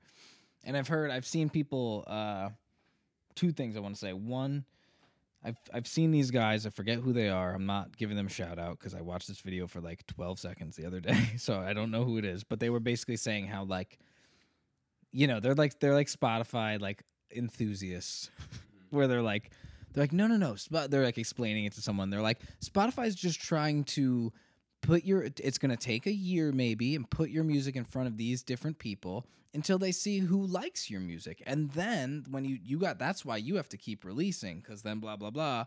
And then it will be, it will get in front of those people. And I was just like, okay, that's, in, that's an interesting way to look at it in like a positive sense of like, you know, keep working at it, keep, you know, do that uh, every six week uh, release thing. You know, I'm sure you, you're, you can be hyper creative. I know I could be really hyper creative, and all it takes is a little organization. I could have fifteen, twenty songs done, like, if I put my mind to it, and then just be stocked up and ready to go with that, you know? So if that's part of the way to do it, cool. But then there's the other side of it, and I always think of that. I, Henry Ford, is that the guy's name? Henry Ford? Like the Henry Ford? Yeah, Hen- Model T, that's Henry Ford, right? Okay. Sometimes I change people's first names. The, yeah. Well, I, who did I say the other day? Uh, who were we talking about last night? And I said, we said Chris, and... Who was it? Oh, shit. We'll come back to it. It was funny. Oh, Pierce Brosnan? And we, and we were like, we're like, oh, Chris, we're like Chris Brosnan? Okay. But Henry Ford, that quote of like, uh, if people like made what they want or whatever, they would still be like riding horses and buggies. And like, right? That idea. May, may, Down I forty. That's the theme of your podcast today. Horse and buggies. Horse and buggy. Down I forty. Stop riding them. Yeah. Let the horses be horses. Man, do you know how many horses and buggies we had to pass in the Uber? Um, but, and even though, like, I don't know, maybe I don't know the full context of that quote, but I've always thought about that quote and just kind of like, I believe in a lot of ways as a consumer, I agree with that, because there's a lot of things that pop up where I'm like, I didn't know I'd like that, you know? Cool. And I'm glad I do now. And then as a producer of of content or art, I believe in it too, to a certain extent, where it's like, well, that's why the, what's the classic thing that everybody hates, especially when you're a young musician, is like, oh yeah, you, you guys sound like so-and-so. Like, that's the thing, right? Mm-hmm. Where it's always like, com- we're so obsessed with comparing everybody. And I think humans just are, and they have always been. It's just now we have so much more to compare against um, on social media, or just people presenting themselves in certain ways. But yeah, and I think that's innovation. I think innovation is truly like the people in society that can be, that can have the means, the time, and the ability, whether that be mentally, creatively, to make something for, like, if at least twenty percent of your mission and whatever you're making isn't to be unique and different than the rest of what's being made, I, I'm less interested. That to me is like a foundational, you know, part of like trying to do something. Mm-hmm. I really, really want to make like something different. Um, and I just, anybody who's not, I don't understand. Anybody who's not trying to innovate or like make something weird, you know, like mm-hmm. I often go like, I would like to do a, that kind of song, but then I want to make it weird, you know, or like yeah. I want to record a guitar solo, but I'd like the guitar to be almost like not desirable to listen to, you know, like mm-hmm. I want the tone to be kind of weird. And but you don't see that a lot because people just kind of want to hit this certain thing. But that's, yeah, I think that innovation thing's important. And I feel like this stifles some innovation on, on Spotify. Apple's Apple's different because Apple, the interface just feels very much like iTunes used to, just yeah. in streaming form. So it feels less transparent about plays and this kind of thing. I don't know. That I, I see both sides of what you're saying. Um, that's a very Frank Zappa perspective that you kind of have on it. Mm. This uh, this because there's like a video of Frank Zappa talking about like the, the the label system back in the late sixties going into the early seventies, and he's kind of just like, oh yeah, these record executives don't really know what work or don't work, so they'll hire some oh, young yeah. hip kid who then becomes the tastemaker, but right. then he ends up stifling people's creativity because he won't take any risks. Um, mm. Yeah, I don't even I and I I don't know much about Frank Zappa, although I used to make fun of him a lot when I was in college. We would just we would play random scales all at the same time in rehearsal, and then we'd be like, "Look, we're like Frank Zappa." We didn't know anything. It was so ignorant of a thing to make fun of, but uh, but yeah, I mean it more in the sense of like, wow. Jesus Christ. Are we? Or do we have to stop? No, we're okay. Uh, I'm kidding. Um, yeah, but I, I don't want to cut you off because I, I know what you're saying. But what? To, to, so this this is this. There's a huge misconception about Spotify because it. I, I would argue that it lends itself to things that are strange and things that are niche. Mm. Um, the more niche it is. I'm going to choose my words carefully because it's very, very easy for me to be misunderstood. On on the internet, period, mm-hmm. niches have an advantage over things that have mainstream appeal. Yeah. Um, now, your ceiling might be lower. Right. But the, the, the flip side is if you're trying to be like, I don't know, Adele, because you mentioned Adele earlier, mm-hmm. the chances of you reaching the ceiling are very, very low. Yeah. At all. Right. You see what I'm saying? Yeah, yeah, yeah. I don't even know, like, what's that, that British dude's name? Not Ed Sheeran, the other one. He's like he's like Ed Sheeran plus Adele, and I mean that in sound and aesthetics. He's like, he oh, uh, Sam Smith. No, no, oh. no, Sam Smith. He, he, he sings that that used to that that I was kind of used to. Come on, though, uh, based off your description, does Sam Smith not meet that criteria? Look like a love child. Of- Maybe not Ed Sheeran. Maybe there's. N- There's no Ed Sheeran. Oh, I think I know who you're talking Louis about. Louis Capaldi. Yes. Like we, we've, uh, yeah, yeah. Does he have that? We, he's got a funny voice, right? He's got a kind of he he sound like if if Adele wrote songs for Ed Sheeran, that is Louis Capaldi. um, like it it it it sounds like an Adele song that Ed Sheeran is singing. Okay, gotcha. Like gotcha. that that that's like his thing. Um, there is a. point that I was making about Louis Capaldi, but I forgot what uh, we were talking about. Niche uh, hitting the ceiling. If you're trying to make music like Adele, you probably won't hit the ceiling. Or and then I think you were like, or oh, yeah. even yeah, Louis Capaldi. Yeah. Um, I I I I kind of but I don't know. I'll, I'll see if I can find it while while working. Let me let's work through it again. Okay. Okay. The internet lends itself to niches. It lends itself to subcultures. Right. Right. Right. Um, it does not lend itself to things that have wide appeal, uh, just because you know these these algorithms are designed to find you know things that are very very tailored to like an individual person. Mm-hmm. Um, a Louis Capaldi comes around every now and again, but the chances of you becoming the next Adele are very very low. Right. While the chances of you becoming like a master of your niche or even having your own niche, um, the internet intensifies those chances just because you have more influence over the process. Right. Um, so Spotify, everybody focuses on the editorial playlists, but if you listen to people who have, are, are, are generating significant income outside of the label system from Spotify, um, they will tell you that it's the Discover Weekly yeah. that, that gives them far more trajectory on the platform than the editorials do. Right. Um So even even then, the machine learning still has way more power than the actual people do. Um, but I don't know if you've ever listened to Jack Stauber. No, dude. Um, I mean, it's it's. I mean, if you're looking to be challenged and, and, and some stuff that's a little weird, I would I would recommend checking okay. his stuff yeah, I'll out. Definitely take some recommendations on my way out of here. So Jack Stauber. Pull up his monthly listeners, and monthly listeners are a flawed metric, but it's, yeah, they're yeah. the ones that everybody uses. Okay. So he has three million eight hundred eight thousand one hundred fifty-two monthly listeners. It's a solid chunk right there. eight hundred fifty-four thousand followers. He sells no merch. He has no... He, it's not true that he has no social media presence. He has a presence on YouTube because he's also a cartoonist. Okay. And basically, the way that he like built his following was he he records all of his own music and he draws cartoons for them, and they're kind of weird, off kilter, but the music is kind of like it's like bubblegummy, but it's also like kind of dark. Okay, gotcha.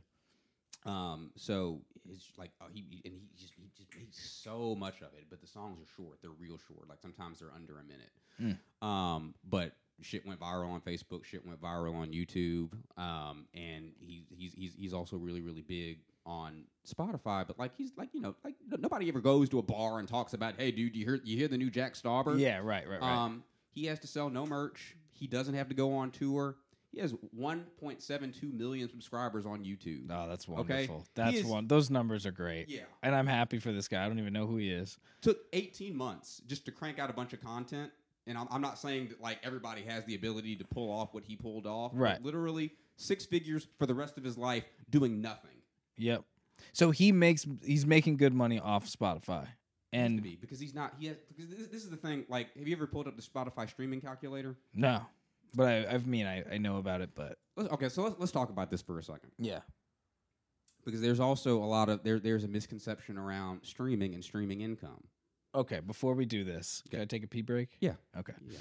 I'm I just, just going to leave it rolling just because I don't like when no, I have to stop good. and start it. That's good. If you, Allie, if you want to sit in now and... Uh, talk about some baking. Yeah, ask him... Uh, all of the Nashville uh, food wrecks. Oh, that's a good idea.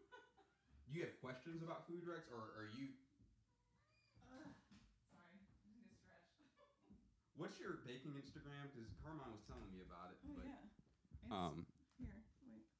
It's a, it's, it's not, it's tiny bites, but it's not spelt like small. It's not like tiny, like Thai people. Oh, I see. Yes. Okay, that's genius. Create? No, I, I, yeah, no, I do. I was like, oh, yeah, that's clever. Tiny bites. Okay, so Allie is sitting in for Carmine. We're going to talk yeah. a little bit, a little bit about. In. So you, your mom grew up in Thailand. You said yes, yes. My mom is from Thailand. And how long has she been here? She's been here for a minute at this point. She's, I think she came over when she was in her twenties. Okay. She met my dad there in the Air Force. Ah, okay, gotcha, gotcha, gotcha, gotcha, yeah. gotcha. Now, were, did you grow up as a military kid or? No, um, he was like long. I'm the the baby, so. He was done doing that by the time I came around. Very cool, very cool. Yeah. So, oh, you you, you cook and you bake. Yes. I, listen, I don't know a lot about Thai cuisine. I mean, I, I, I eat Thai food every now and again. um, there is there is a restaurant here in Nashville. There, I think there are three of them called Eastern Peak. Those are very, very good. Oh, I'll um, write it down. The thing with Nashville food is I like, have a whole list, but yeah, what, tell what, me. What, what's on your list? Okay, here's the thing. Is I know that we we would only be here for like three eating days. Uh-huh.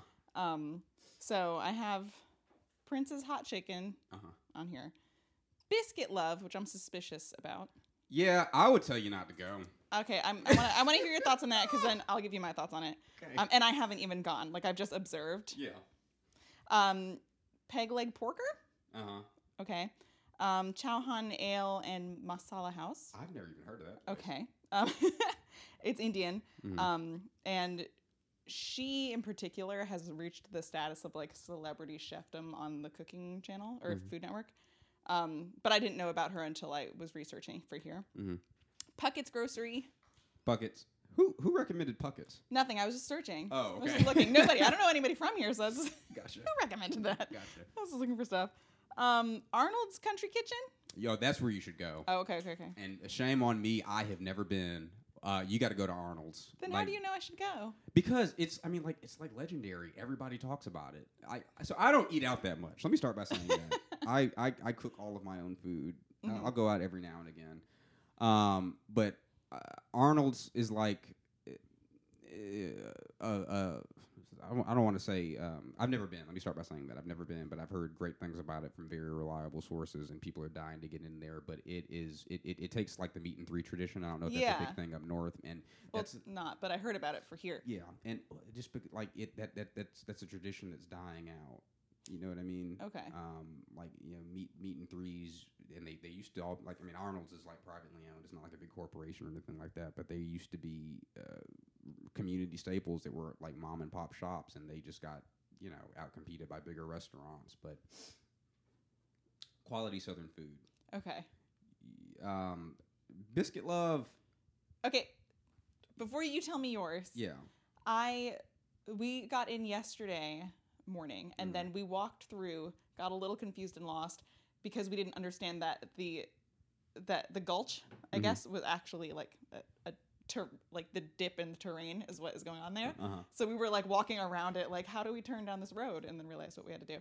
Went down there, and then there was kind of clusters of bachelorette parties walking around, and then we turned a corner. Did you guys not know about that? We no, I, I didn't. About this when I, I didn't know about this. Um, so so we we saw like these clusters like walking past us the other direction. I was like, okay, fine.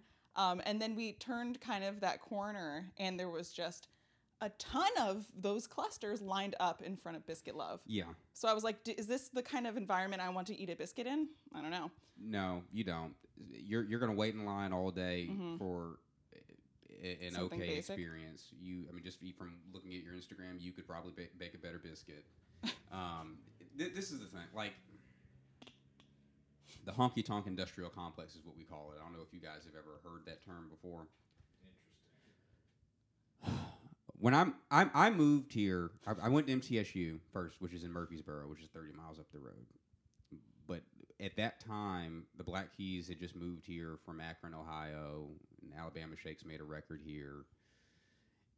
And I was really into those bands and those records at that time, so I was just dying to get here. Mm-hmm. I just I just had to be in Nashville. I had to be in East Nashville because that was where all the cool records were being made and whatnot. By the time I got here, the word was out about that, and then they basically like they redid Broadway, and they basically turned it into Orlando for bachelorettes. Oh. And I and I'm not speaking as somebody that grew that grew up here. Like to them, this is going to hit way harder than home for me because I'm still a transplant. Mm-hmm. But I came here because of an attraction to the music culture outside of country music. That's what like attracted me to this yeah, city. Yeah. Um. But no, some, somebody like you know they, like we don't pay uh, income tax here, so uh, a lot of businesses will come here, and you know there are low startup costs and that sort of thing. And what they're basically like, well, Nashville is it within a day's drive of you know Chicago and all these places, so you can get here real quick and stay for a cheap weekend and basically have a vacation and just drink all day. Um, oh, yeah, and that like like it was starting to happen like when I moved here, which was in twenty eighteen because I was in, in again I was in Murfreesboro before that, and like you know they they were coming. But they stayed. They stayed on Broadway. That's where they stayed, and the Gulch was like there, but it wasn't. It wasn't like it is now. Um, then, eighteen months went by, and I started seeing bachelorettes at Pearl Diver up the street, and I was. And then a, a Starbucks went up, and I was like, okay, it's over. It, it, it, they, they, they have turned this place into just the bachelorette playground. And even like I, I haven't been out like anywhere, but it's not like you're saying they're mobs. I mean, there were mobs a couple of years ago, but it sounds like it's worse. It, it, I couldn't. I w- I've never seen anything like it. Yeah, I was so there. Actual buses, mm-hmm. and and multiple like probably every five minutes, mm-hmm. just a a double decker bus mm-hmm. bachelor bachelorette party of. That, yeah. Yeah. With the pop of ten to fifteen years ago. On it. Yeah, there's only nineties music around here. Is that, is that yeah, normal? nineties, early two thousands. Apple bottom jeans I've heard maybe one hundred times in the last twenty-four hours. It, it has a weird effect on the, the, the, the music ecosystem, too, because like, yeah. th- like th- those people are not like music fans. R- right. And you so know? so you're saying that Broadway hasn't always been like that? If you, if you talk to people that grew up here, mm-hmm. like it, it used to be kind of like... Uh, a little seedy. Uh-huh.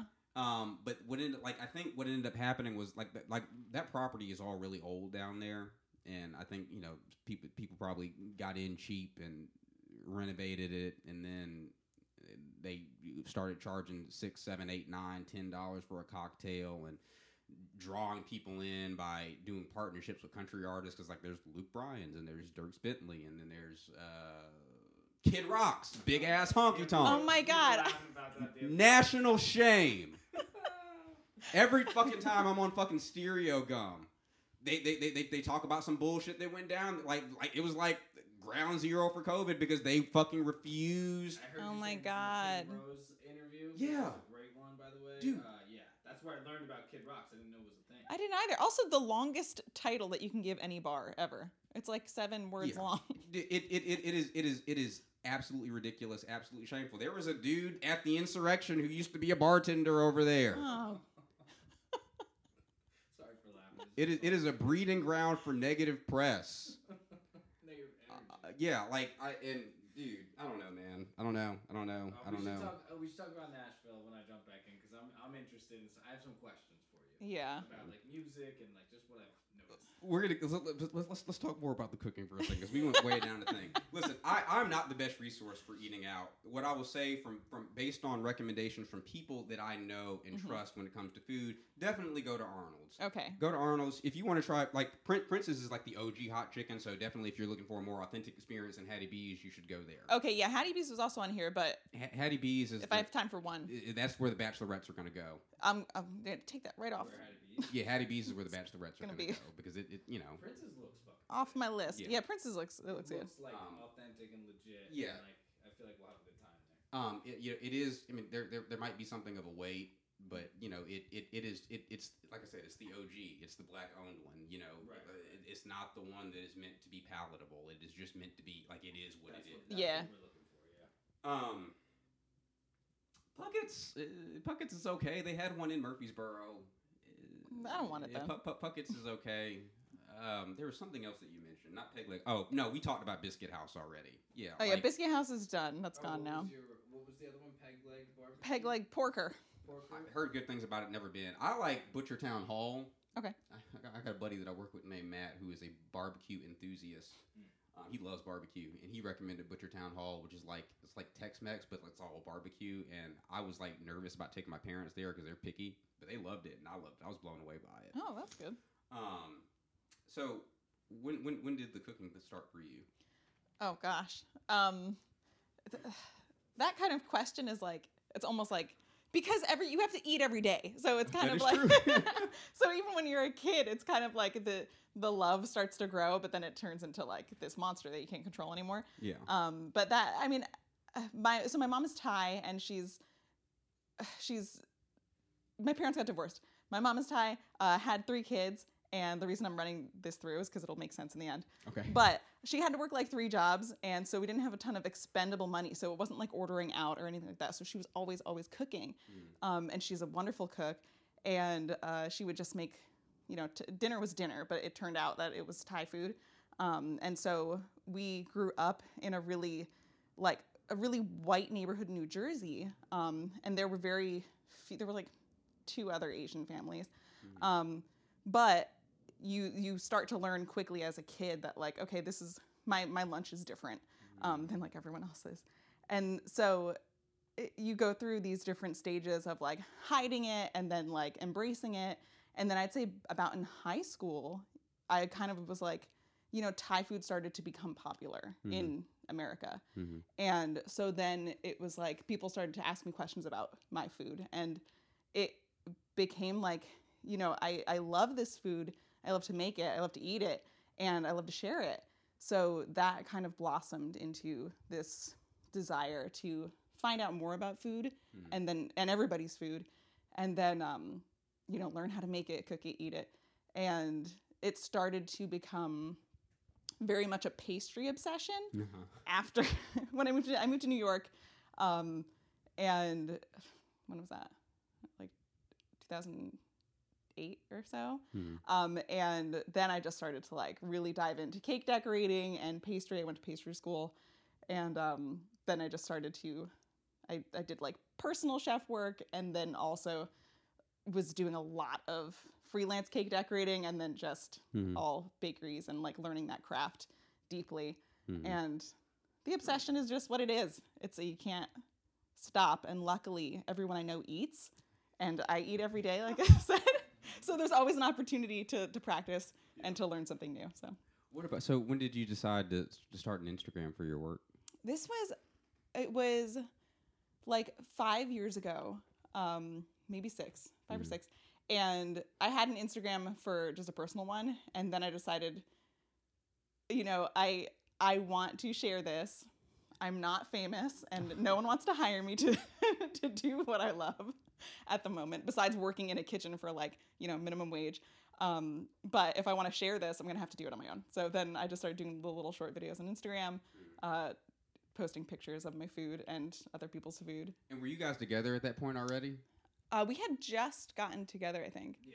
Yeah, I, I want to say you started getting a little more into, like, the branding aspect. Yeah. Like, maybe, like, after a year. Yeah.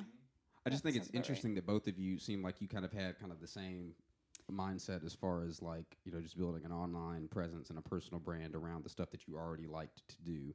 Yeah. I think, that, I think that tracks. Not to take over, but, like, that's kind of the dream for us, is, like, to build some sort of sustainable thing where we're not necessarily working together, like, you mm-hmm. know, like, where our work would interfere with one another, mm-hmm. but, like, I'll score all her episodes and stuff, and, like, yeah, she'll have you should she'll uh, have check, check out my stuff. YouTube channel. Yeah, like, uh, but you'll you'll hear it, and, like, there's a lot of, um, like, I'll have favorites that he's scored, and I'm I'll just reference them and be like, do like kind of like that one, but a little, like, darker, or, you know, a little more high paced than that other video. Mm-hmm. Um, and yeah, we definitely bounce ideas off of each other a lot. And although he can't really use my food in his in his music, I can use his music in my food. Okay, but low key, why can't he though? I'm not saying that he should. Like, you, you know, you you guys can do works for you, but why can't he? I don't know. And the reason the, the, the, the reason that I'm that, that I'm asking that question, like, he said something earlier, because when when you're working with, I know cheddar is in the name, but, like, oh, little, little, little cheddar, yeah. So you you're it, it seems like the mindset behind the content is kind of like you're you're you're you're trying to get a specific reaction out of folks, like, you're you're you're beginning with the end in mind, right? There's another mindset of content creation is where you, like, do what I'm just doing, just running my mouth. We're just having a conversation. And then you just put pieces of it out and then just see what sticks and see what doesn't. Right, right, right. You see what I'm saying? Because low-key, like, and this, this is another disadvantage of cable. Like, cable is, like, just so curated. You know what you're going to get. People like seeing regular, everyday shit on the internet. Oh, yeah, they do. Yeah. You see what I'm saying? But that's just my personal opinion, though. I There there very well could be a way that you guys could, you know, do the thing. But that's just, like, that's just me talking and me thinking. No, that's like how good ideas are born, asking why not. I know that you're down to talk about Nashville, but I do want to ask about this just because you mentioned, like, uh, rec- like growing up in a mostly white neighborhood um, and realizing uh, that what you were eating was different and uh, realizing that, I guess, you were all also different, quote unquote. And I know that, like, uh, around this time last year, not quite, but right around the corner were the George Floyd uprisings and... Um, you know, we were talking about white supremacy and violence in relation to black folks, but now we're having a conversation, obviously, about um, uh, the, the the rise in violence and hate crimes against Asian Americans and whatnot. Um, and there is a perception, um, like this whole minority, uh, model minority myth. I'm sure that, like, you've heard people talk about that in the past before, where it's, where where where where Asian Americans, which are a diverse group of people, but, like, you know, Americans collectively tend to just pigeonhole that to mean Chinese people in, in, in particular. Yeah. Um, kind of use uh, uh, Asian Americans as a way to say, look, this is proof that racism isn't real because they do well. So what the fuck is everybody else's problem? But now this is the first time, at least in my lifetime, that I'm aware that we're having a conversation. We're like, ah, ah, ah, ah, ah. See, that's that bullshit. Um, have yeah. you given much thought about that? Like, do you have thoughts about that? Uh, I mean, of I'm course. I'm going to put you on the spot, but no, no, no. I mean, yeah, but one hundred percent. There's, it's it's almost like where to where to where does one begin? Like, how do you even start? It's such a huge topic, and it's such it's an important one.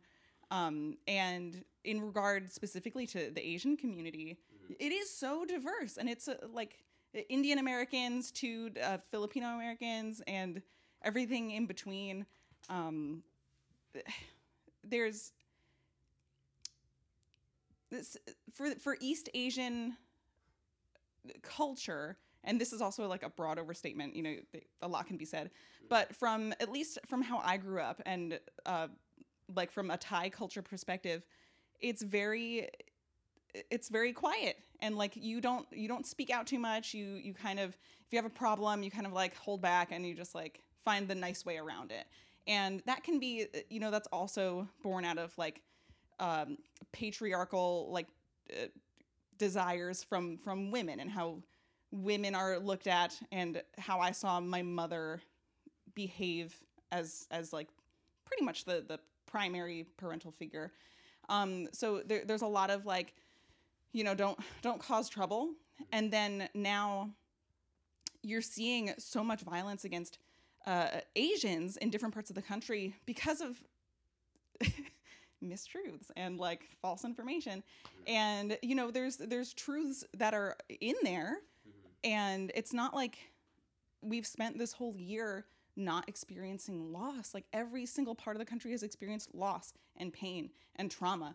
And it's this, there is an, a, there's a desire to find someone to blame. Mm-hmm. And so many people have turned their blaming eye upon the Asian community. Mm-hmm. And then you have those groups of people that somehow think they're doing the right thing to turn their blame into like a physical thing. Mm-hmm. And th- there's, there's so many steps that get to that point mm-hmm. that you can say like, what am I doing? I need to stop, as like a person who's like, you know, being violent. Um, at what point did you, didn't that those people not stop and think that, like, you know, I'm out of line. I'm, I'm being too much here. I'm, this is not what I'm supposed to be doing. Uh, and I, I really don't know where that feeling is born out of, but uh, it, it, it's fucking crazy. Were, were you at all surprised? Because, um, I mean, even before the shootings in Atlanta, like we, we had been talking about this because there was a very measurable rise in, in, in, in the hate crime. It's been happening all year. It's been happening for right. more than twelve months. And, yeah, like this happened last week. Was it just last week or was it just a few days ago? It was just a few days Just ago. a few days ago. It feels like forever already.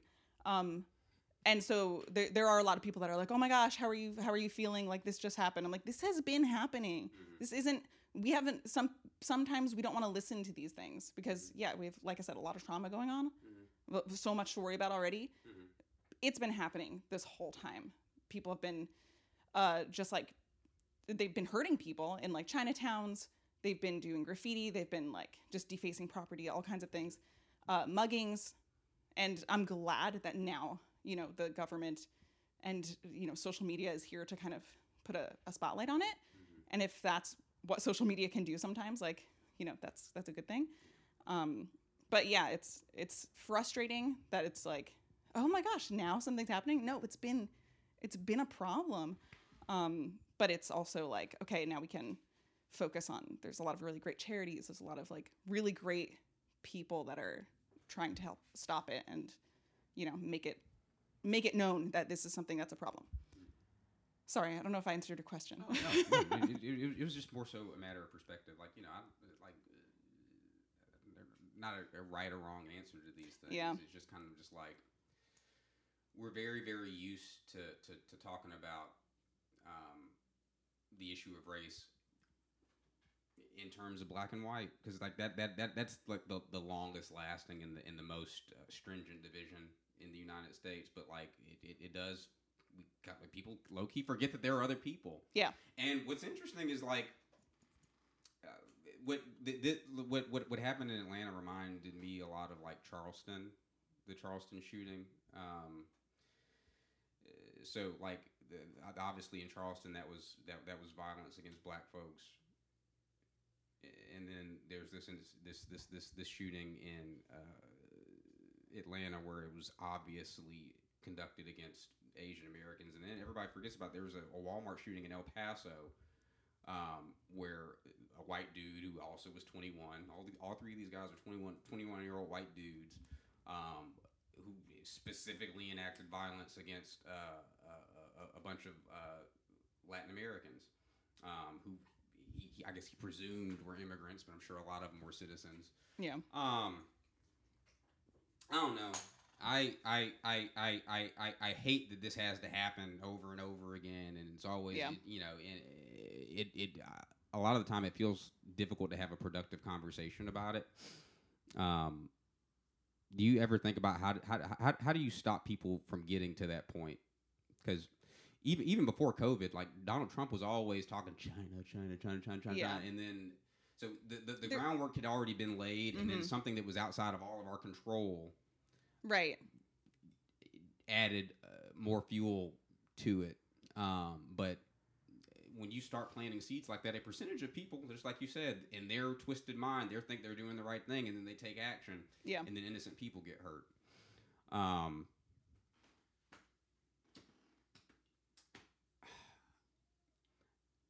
I wish that uh, we could talk about it in a way that was that, that, that was like, because you, you, you do have to combat white supremacist ideas and white supremacist thinking.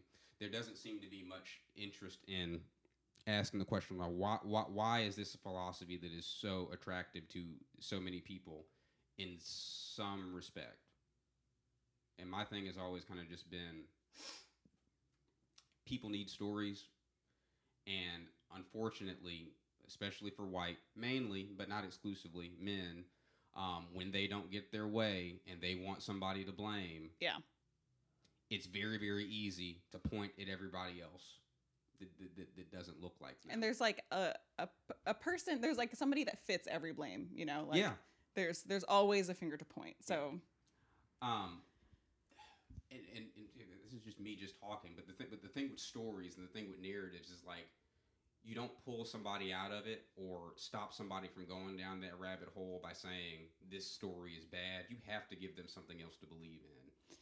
Yeah. Kind of the thing. Like it, it, it, it's very much a one-to-one relationship. If somebody, for whatever reason, if, if, if they feel like they have no place in the society, if they feel like their life sucks, they are going to look for something to explain it. Um, people like Donald Trump or Ted Cruz are very, very good at honing in on something and saying, that's your problem over there. But on the other side, like those of us that are like progressive or like on like the left, the actual left, not like, you know, the, the, the Fox News version of the left, um, do not do a very good job at storytelling. Like, mm. y- I don't, I don't, I don't care what you look like. You are not wrong to think that like rent is too expensive, that you're not getting paid enough, that you can't see a doctor unless you have like uh, an employer that, you know, like all those things are true. Yeah. But what right-wing Americans do is they say it's the immigrants' fault. It's the women's fault. It's the black people's fault. Nobody ever says, hey, dude, it's your fucking boss and it's your fucking landlord. Nobody ever says that. Like, and, and to, to me, like, like, like, uh, I, I feel like that would move us in a more productive direction. There has to be a counter narrative, but the counter narrative can't just be white supremacy bad. Like, white supremacy bad, yes, but w- what what are you going to give people in return? And I'm not saying you're going to pull all those people at the Capitol like out of it. I think for a lot of those people, it's too late. But there are a bunch of people who are in the middle who feel like they don't have any hope for a future, um, and they are looking for something, and they are going to go somewhere. Yeah. That that that's the part that I'm missing. But anyway. Yeah, there's, I guess, this... all those things. And then this feeling that, you know, what's, what feels like it can't be changed is the, the lawmakers and their opinions and how they go about making, you know, the lawmaking process. And mm-hmm. those are all protected and they take a really long time to change. And so the, the landlord's protected, the boss is protected. Like they're in under the, the eye of the law, what they're doing is correct. And like they did it right. And yeah. now so there there's like this feeling of now what? And I agree. Like that's where they turn to. The now what what's in my control? Mm-hmm. This. Doing this, breaking this, hurting this. Yeah. Yeah. Yeah. I really like the, the, this this is this is very, very clever. Like, Thank you. Could you just spell your Instagram name and and, and uh, YouTube channel? Uh, yeah. So it's Tiny Bites. Um and it's all food stuff. It is my my love. Um, but Tiny Bites is spelled T H A I, Thai, like a person from Thailand. Um, and then N Y, really just because tiny, but also because I'm in New York. Okay, uh, I, so that was my next question. I was like, okay, was that intentional or is it was. luck? It was, and it just were, it was it was luck and it was intentional. Um, so yeah, and then Bites, B I T E S, Tiny Bites. Oh yeah. I'm sure tons of people see it and they're like, what, tiny, tiny bites? What is that? You're wrong. It's Tiny Bites. I have one more question. There's a lot of egg in Thai cooking, it seems like. I love eggs. My favorite food. Oh, they're very good for you. I try to make sure that I get That's a my, bonus. my egg-based protein. Yeah. Is there any particular reason for that, or is it just kind of like, you know, eggs are around and they're a good source of protein? I think I It happens to taste really good. Um, but I think like many, many, especially like very cultural cuisines, it's what's around. So like yeah. what's, what's around in Thai food is white rice and vegetables, seafood, uh, and eggs.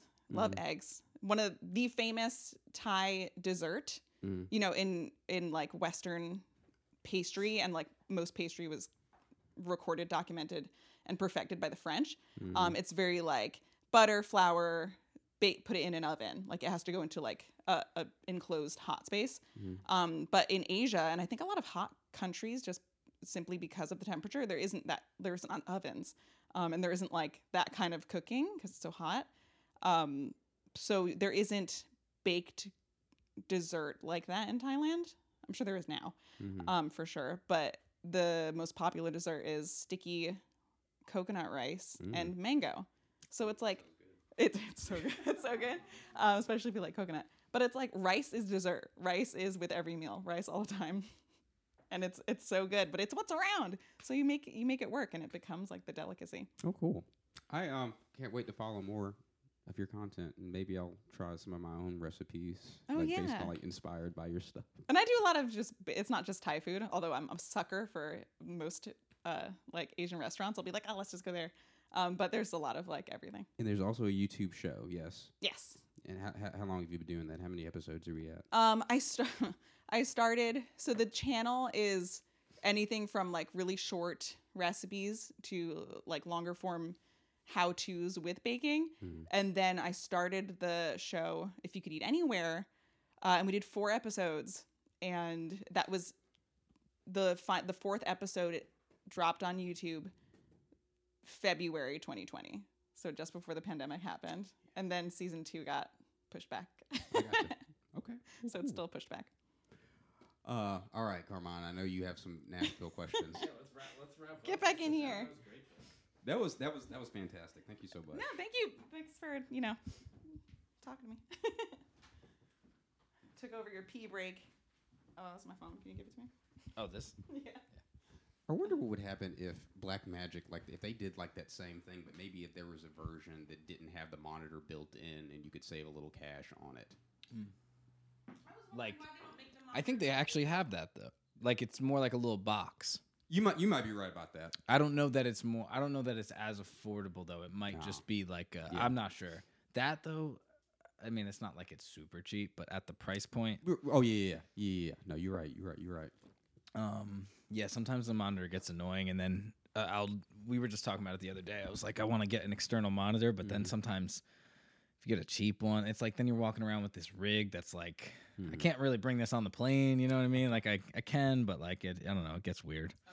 Yeah, that looks like it would get weird. I could only I right. Like I was really nervous they were gonna think the battery grip was like uh, something, yeah, ammunition uh, or something. Dude, T- and I'm like, T- TSA would not like that. Yeah, I don't know. Not like that. I brought a gimbal, like um, I don't know, a Zion crane. Yeah, yeah. Um, to uh, like I flew with it, and mm-hmm. then on the way back from Saint Louis, um, they were they made me unpack the whole thing, and I was like, uh, yeah, dude, like camera shit just looks violent sometimes. Yeah, it does. It's like all like black metal. Yeah. It's like a digital mace. So, did you have a question that was like Bachelorette specific or no? Just some things that I noticed, and then you guys went. You guys went to like a heavier place, so I think like you know I, I would love to get back to music stuff if okay. you want to, but like we could also dive into that stuff. I just think that a lot of times being so insulated in New York with so many people of all different walks of life around us, it's easy to forget like how different things are in different areas. But there's just a lot that I noticed in twenty-four hours of being here that jumped out at me. Like, sure. And a lot of that is like the flocking of, you know, I'm not someone, I don't even want to get like too racial about things like on the podcast itself, but just, just a lot of, uh, it was just large groups of like whites, a lot of like women. Um, and I'm a white person, so I'm not sitting here like trying to shit on them, but it was just funny to see that like in, like nonstop, like for hours and hours and hours all day yesterday. It's, it's gotta be. It's, it's hard to see that many white people in New York. I've never been, but I would imagine that you just. I, I'm not that like. Yeah, it's not. It was definitely unfamiliar, you know. And like, listen, I'll go see my, my I got family in Florida. Uh, where I grew up was also like predominantly a white neighborhood. There were different people around, but it wasn't like this, uh, you know, it was very suburban New Jersey as well. That's where, why we connected. Um, but so it's not like, it's not like, oh my God, it's crazy to me. Like, I get it. I get like, you know, what, what is the rest of the country is like, or what a lot of the country's like, but it was, I just didn't expect it. I, I guess like when I got here and then, and then they were like in uniforms and it was like, and then the Bachelorette party thing, and then you would see, and I heard you guys talk about this on uh, on a podcast, like the country bro thing going on, and I'm just, I that was the last thing I was thinking about, like coming here, you know. I mean, it, dude, I'm from Atlanta, the Atlanta area. Oh, is that where you grew up? Mm-hmm. Okay, gotcha. Um, and Na- Nashville's different, but it's still like Nashville ain't the South South, but it's like mm. kind of southern. Um, it, like, Nashville's kind of like a mashup of the South and the Midwest. Okay, that's what, yeah, yeah, that's what I thought ahead of time, because I, I was like, is it South enough to, like, be considered the South? But I, I, like, we're, like, one country, technically, mm-hmm. but, like, compared to New York, when you when you, when you when you come down South, like, you're you're in a different country. Yeah, like, it's... Not, not actually, like, not, not practically, yeah. but functionally. Yes. Yeah. Absolutely. It's, it's, like, even something, like, like, you can walk places in New York. Yeah. You can actually walk places. Southern cities hate walking. Mm.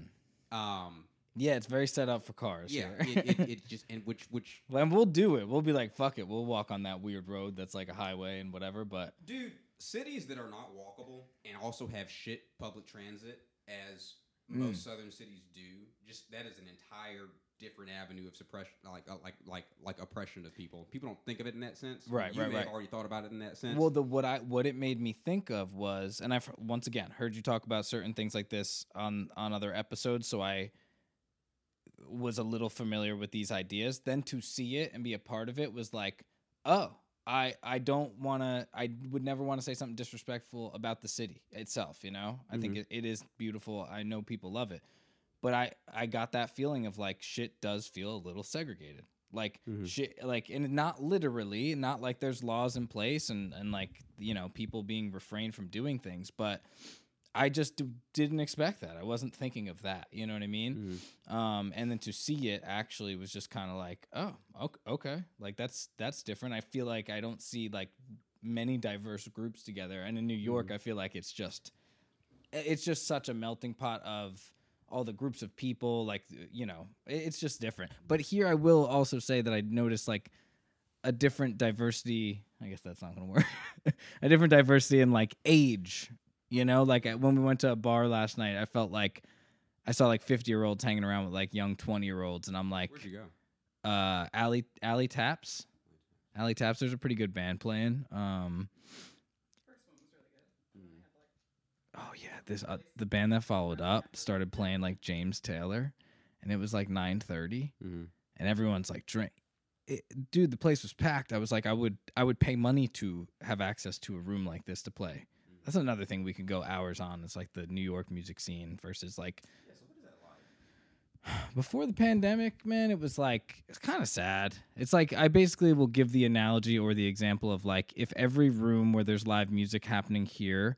You just separated where the stage is and put a door and then charged people to get into that room to listen to music and then the bar's on the other side.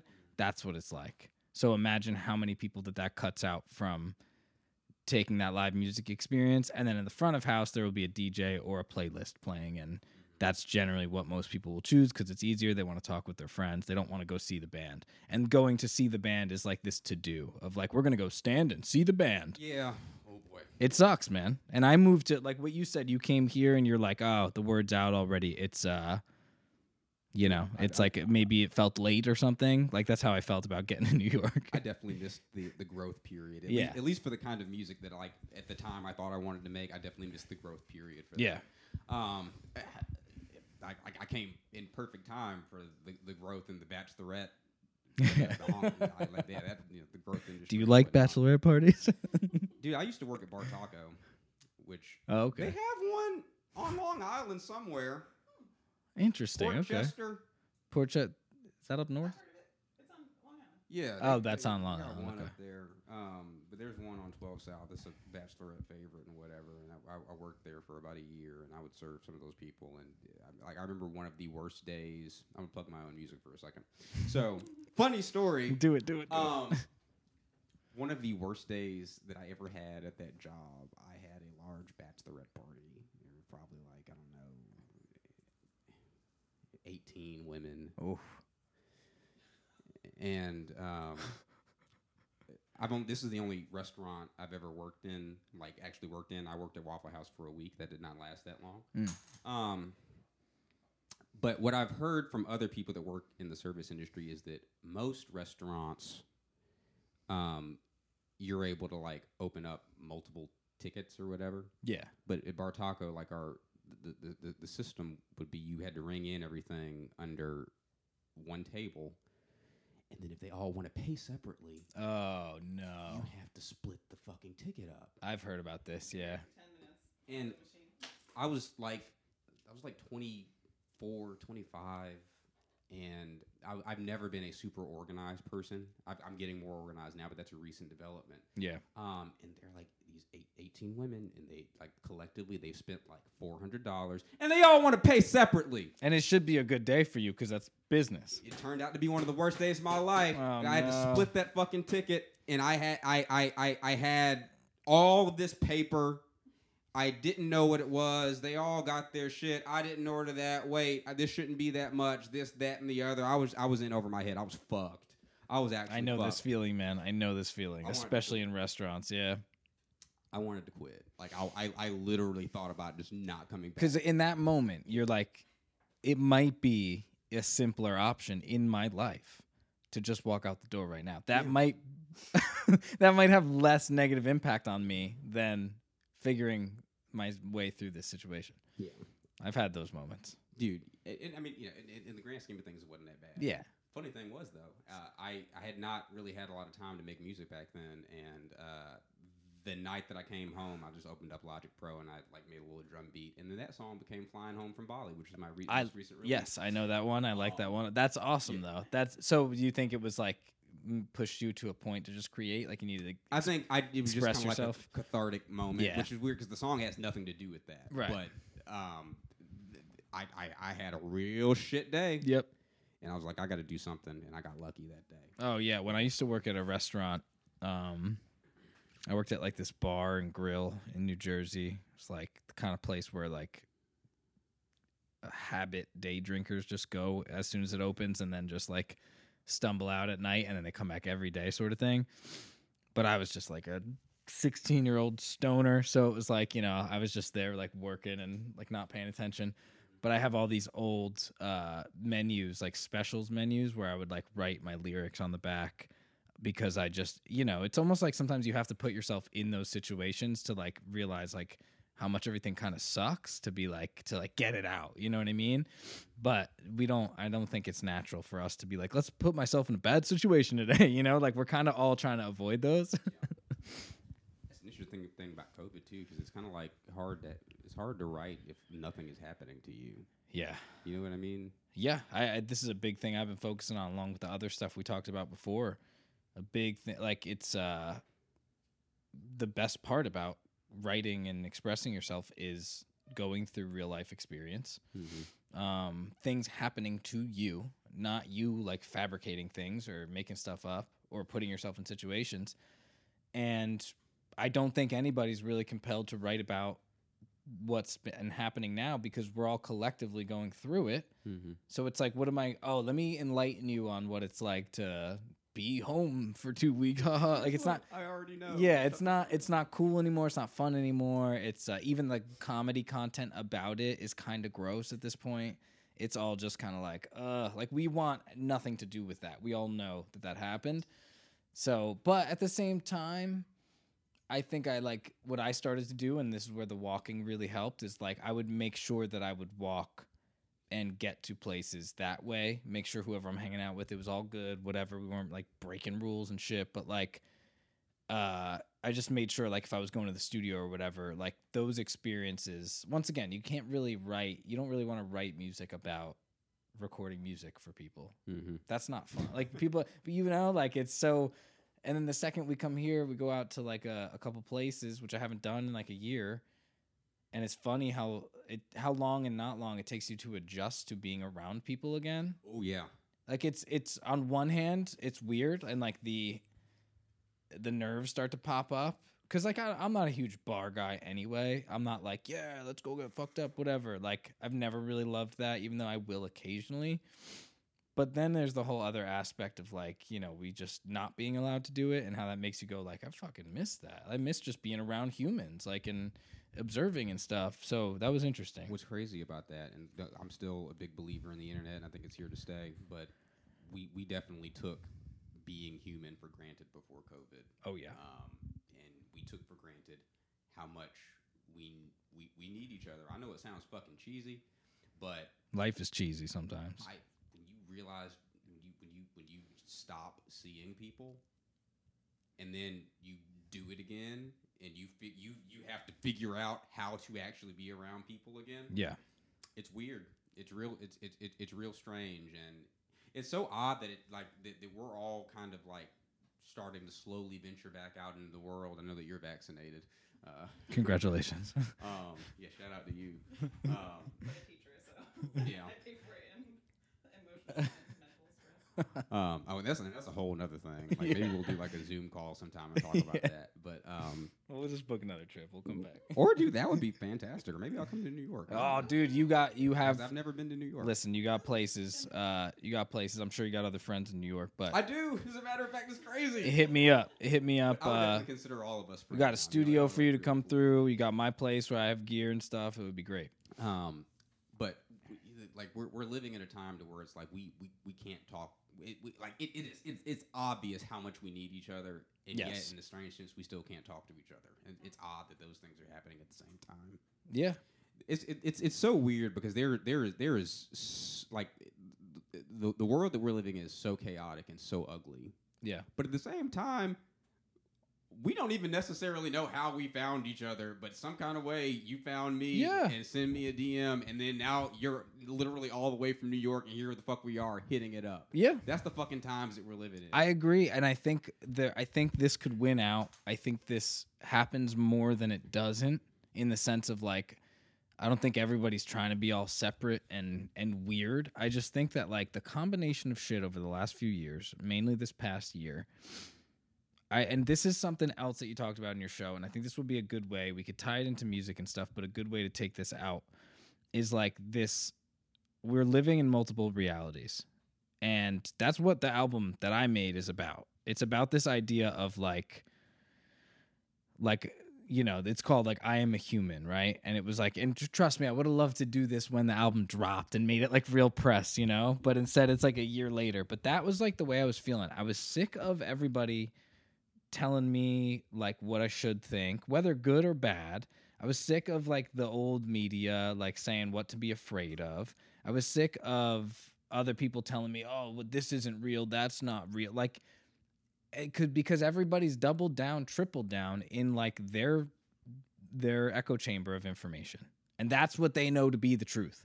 So then what happens is when people get together, it's not even a conversation of like, oh, why don't, you tell me a little bit about how you feel and about this situation, and then I'll just put it against what I think, and we'll make some sort of melting pot of ideas. And we'll both, at the end of the day, say, well, neither of us are fully right or wrong, but this is what we're... That's how you move forward on ideas, right? And it's so important for people who are told that there's a problem between them or there's some sort of division to do that more than people who are, are already on the same page. It's more important for that to happen.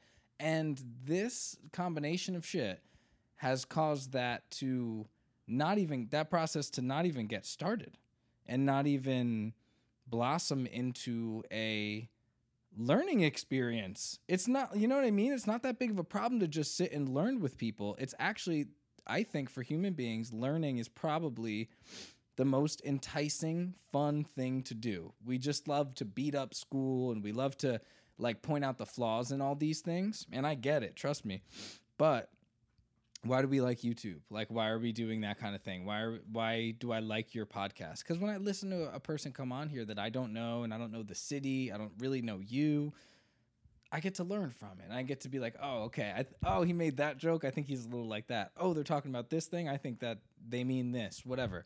So I think we're all like addicted to learning. We try to suppress that for some reason because it's just not cool or whatever. But yeah, I don't know. I, I don't even know where I began this last rant, but I just think that that's like, I think that it could happen more often than not. So I decided, mainly with this trip, and like, you know, props to you. Like, once again, really thank you for just being like, yeah, let's do this.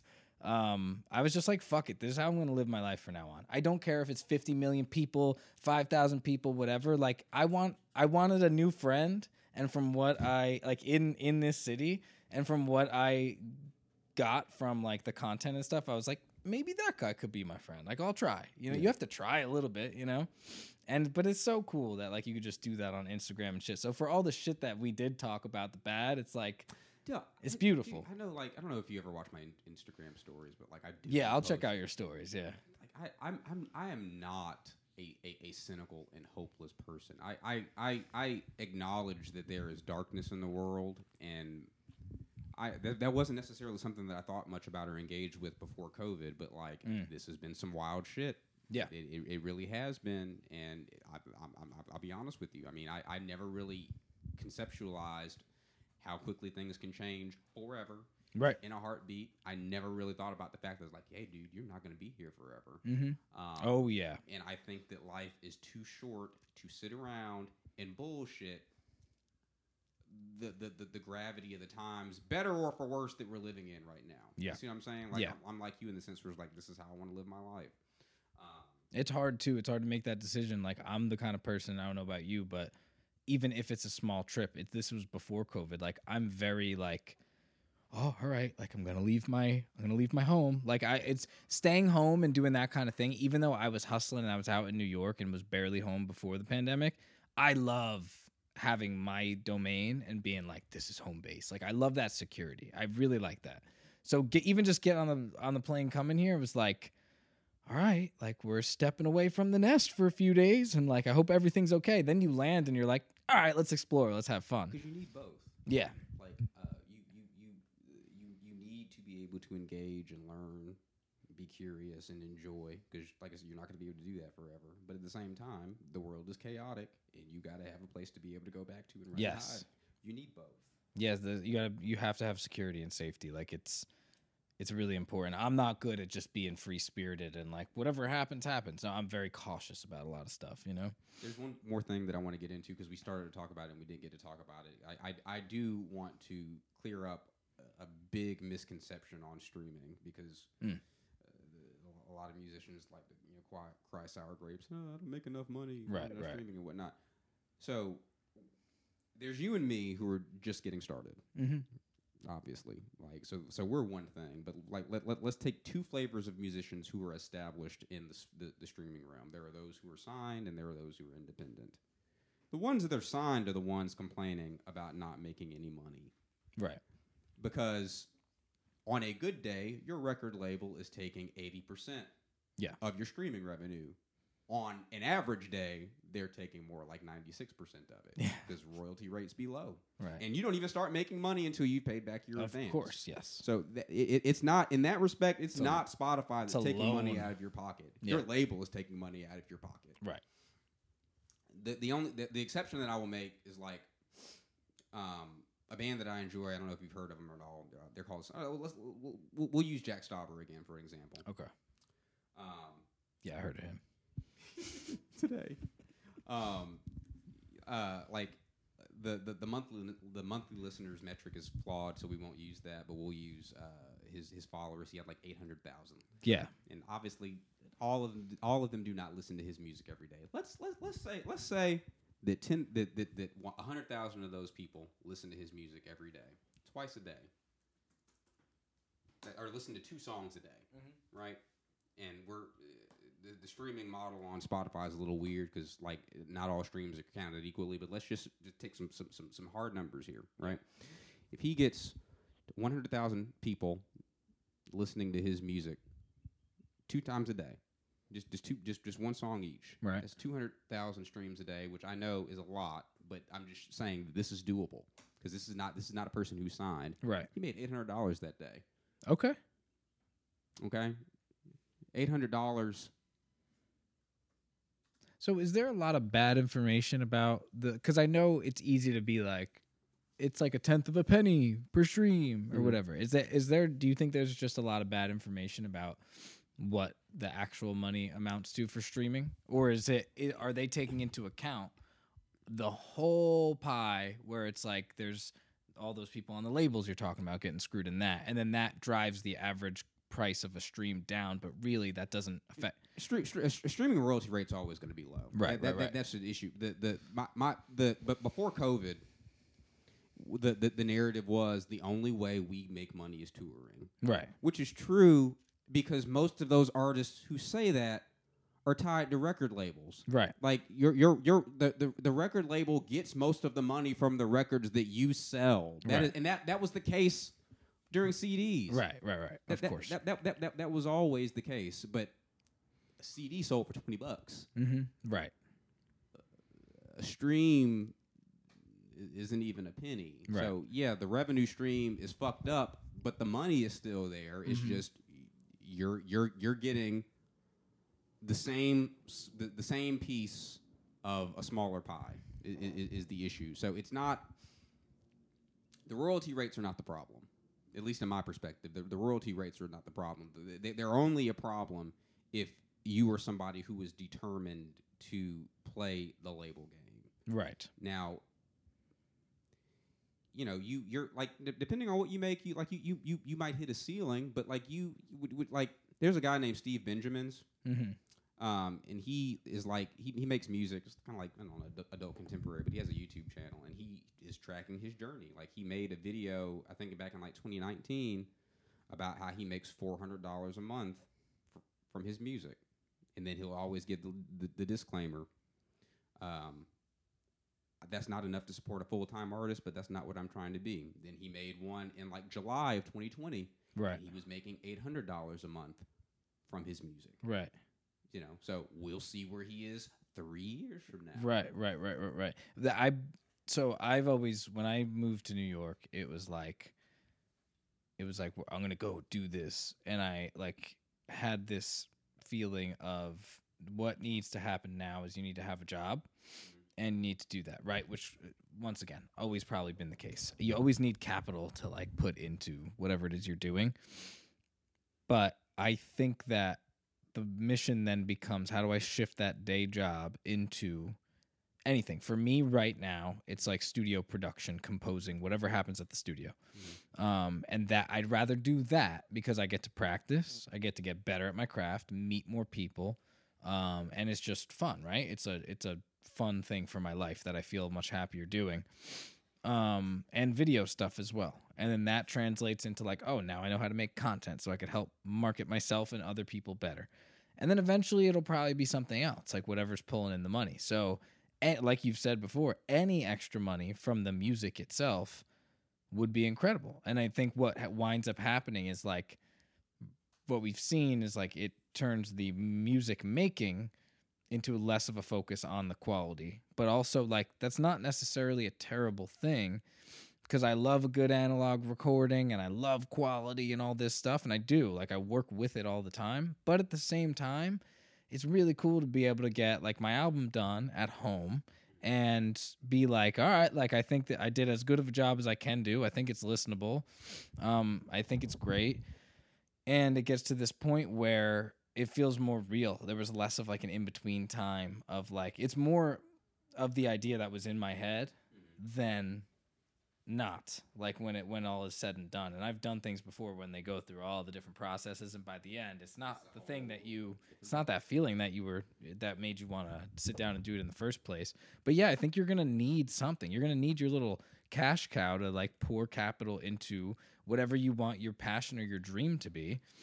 And I mean, I'm really into the YouTube thing. I want to start making content like consistently, the long form thing. It's so daunting and scary because it's so easy to feel like it's so saturated and why am I going to start now? But it's we're we're still in baby years. Still, right.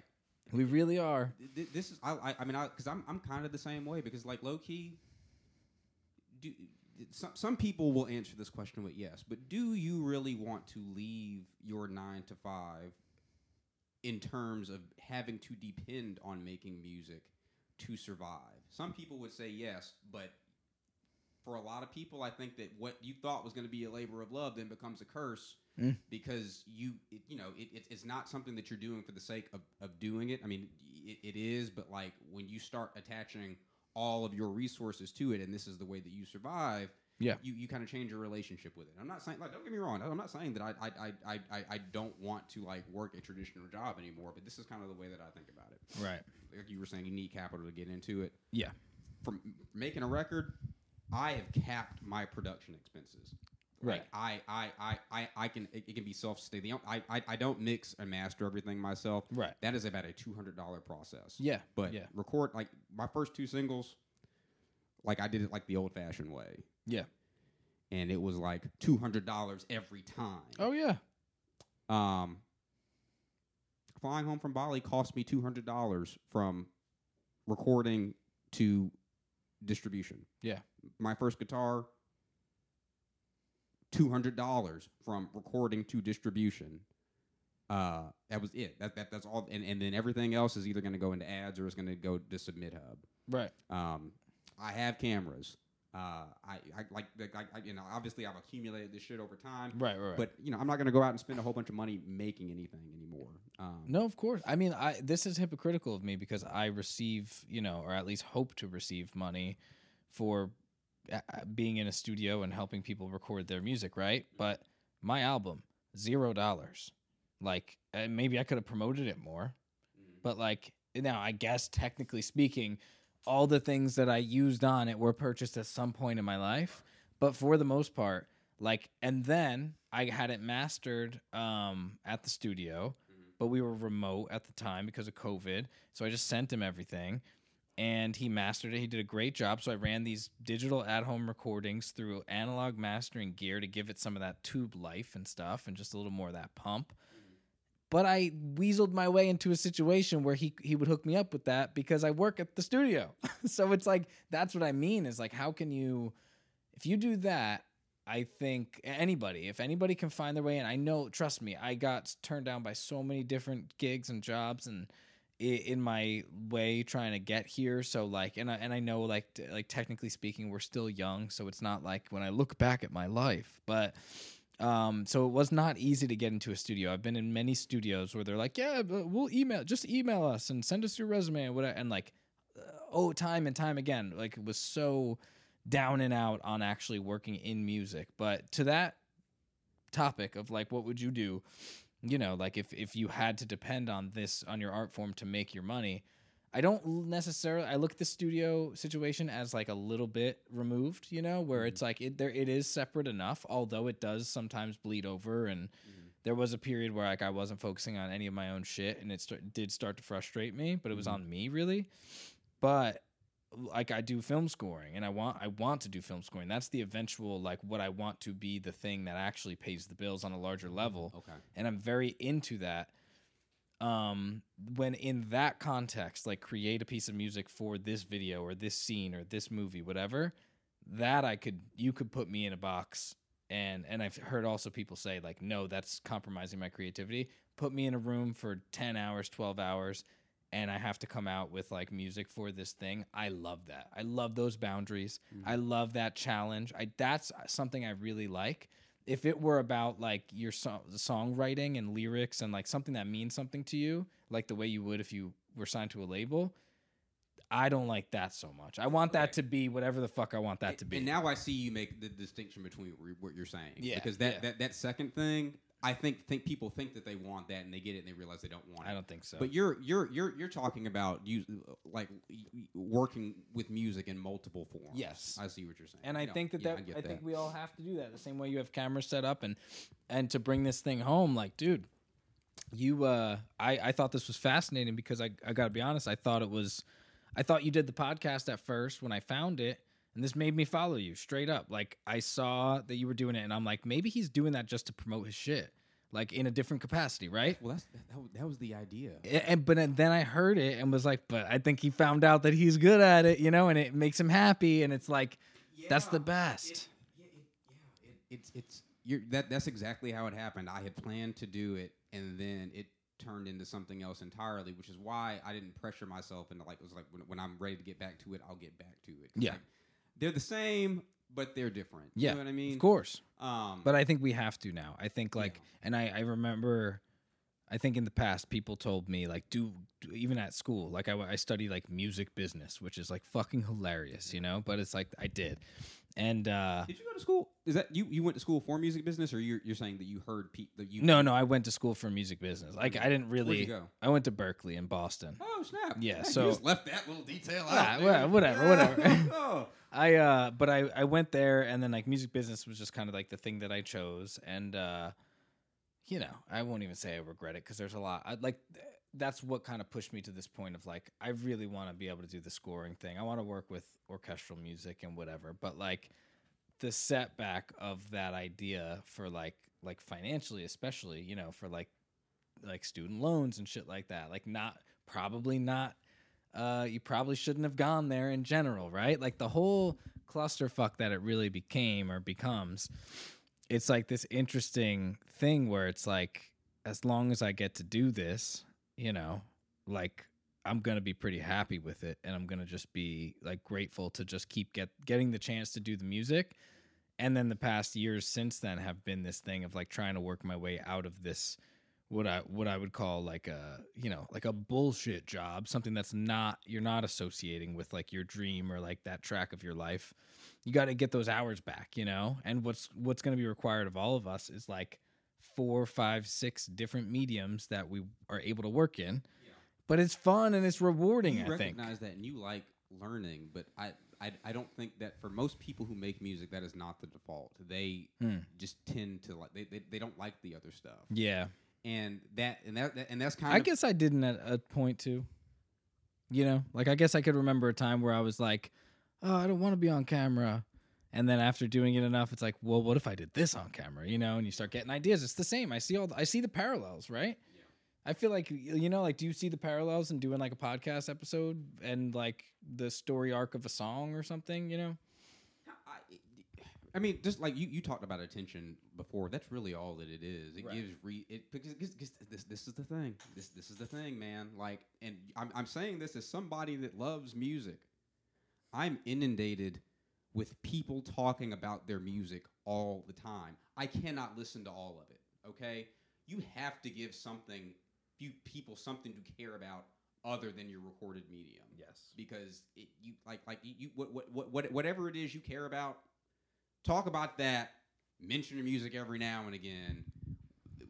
Let people invest in you and your beliefs, and then if your shit is good, they will also invest in that part of it. People use the what should be advertising as the product, and they don't have a product or service. Yeah. So it's just constant advertising. Mm. It's the me. That's what once again, like what compelled me to make the album.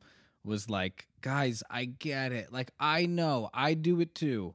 I know that your thing comes out tomorrow. I just made a post yesterday about a song that came out yesterday. I do it too. So I'm not trying to preach and, and be arrogant here and say that I know better. But you like it can't be that all the time. I've never gone from a post on Instagram, been like, let me jump over to the bio. Went to the link in bio. Oh, now I'm listening on Spotify. It doesn't. It's too many steps. It doesn't work. Talk about you. Know, you know there there there there are people that found me one way or another that did not know that I made music. I realized that I had to That's start gonna happen. About it a little bit. That's gonna happen. Yeah, right. You're like you're not yeah, plugging in like, enough. Oh shit! So you, you deviated about, from. You don't know about that. You deviated from what the plan was in the beginning, and yeah. now you're a podcaster. so, but but but but but but no, you're absolutely correct. Like. You you you you you've got to give people something more than just hey pre-save hey right like because like it, worst case scenario people start to resent it because like, yes you know what, like what what how can you be useful to somebody and you know if you don't think that you're particularly interesting or useful I guarantee that you are to somebody guarantee it's it. True and it's like if you uh, everybody has the opportunity in what we do if you want to go the funny route everybody has the opportunity to uh, the comedy, I think, oftentimes, or a joke is based on a misdirection, right? You set someone up for one thing, you make them think you're going to go a place you're not going to go, or you do go that, you know, you have options, right? But it's all about like uh, catching somebody off guard for the laugh. If everybody, if all you've done so far in your career is, I have this coming out, collabed with this person, this thing coming out, whatever, you now have the opportunity to maybe make a fake dramatic intro of a video and go, so I have this song coming out, and and then flip it on its head. Make it not about that. Do that for three months. Do that for a year. So piss people off to a point to where they're like, do you even do music anymore? I had people say shit like that to me before, where it's like, or at the studio, do you guys even record music anymore? Like, whatever. That's what you kind of want, that, because all that is is them saying like, you know, we'd like to hear some music now, you know, and it's like, oh, great, because that's really what I want to do. Even if I did fall in love with these other hats that I wear or whatever, um, that's really what I want to do. Watching watching people play music last night at, in Nashville at a bar was like a, a mind fuck, dude, because I stopped playing shows maybe three, four months before COVID. So it's been about fifteen, sixteen months. It's not that I don't want to do it anymore. I miss the shit out of it. I miss the thrill of playing and stuff. And I felt like a forty-eight-year-old sitting at the bar, like, that could have been me, you know? And I'm just like, what the fuck, man?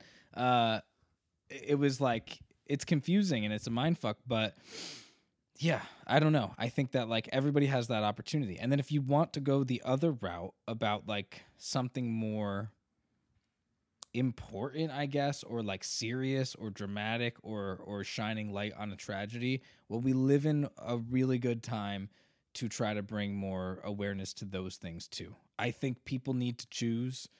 I, I don't think you can I don't think you need to exclusively live in one world or the other, but I don't think that like I, I think you'll see that a lot of the time too. People who maybe uh don't know what to do, and then they just resort to like that kind of stuff to get like sympathy or whatever. And I think that that can be gross too. If like maybe, I don't know, I don't want to say like you don't deserve sympathy or something, but maybe it's like, I don't like when things get perverted. You know, I don't like when things turn into like, oh, that that's timely, let me jump on that, and here's my new single or whatever. Like, nah, don't, you know what I mean? Or I, I made this thing about this. Like, it's a fine line between how to do it, but I think those are the things that people really react to, like, intrinsically. Um, and I think that, like, we all have the opportunity to, like, just start, like, may, if you're going to make shit for free and just throw it out there and make it disposable, make it something other than the thing you really care about, you know? Yeah, you can say that again. And then sell the thing you care about for whatever you can. If it's twenty cents on Spotify, cool. Try that. If it's uh, a rare collectible, that'll probably be a thing it w- that happens within the next few years that people think is going to change the industry and and turn into a thing to sell. Awesome. Sell that thing. Uh, or if it's your services. If people see, like, that's what kind of has happened with me. Oh, you you make these funny videos or you do this cool thing or whatever. Would you like to do that cool thing for me? Can you help? Yeah, uh, it costs this much.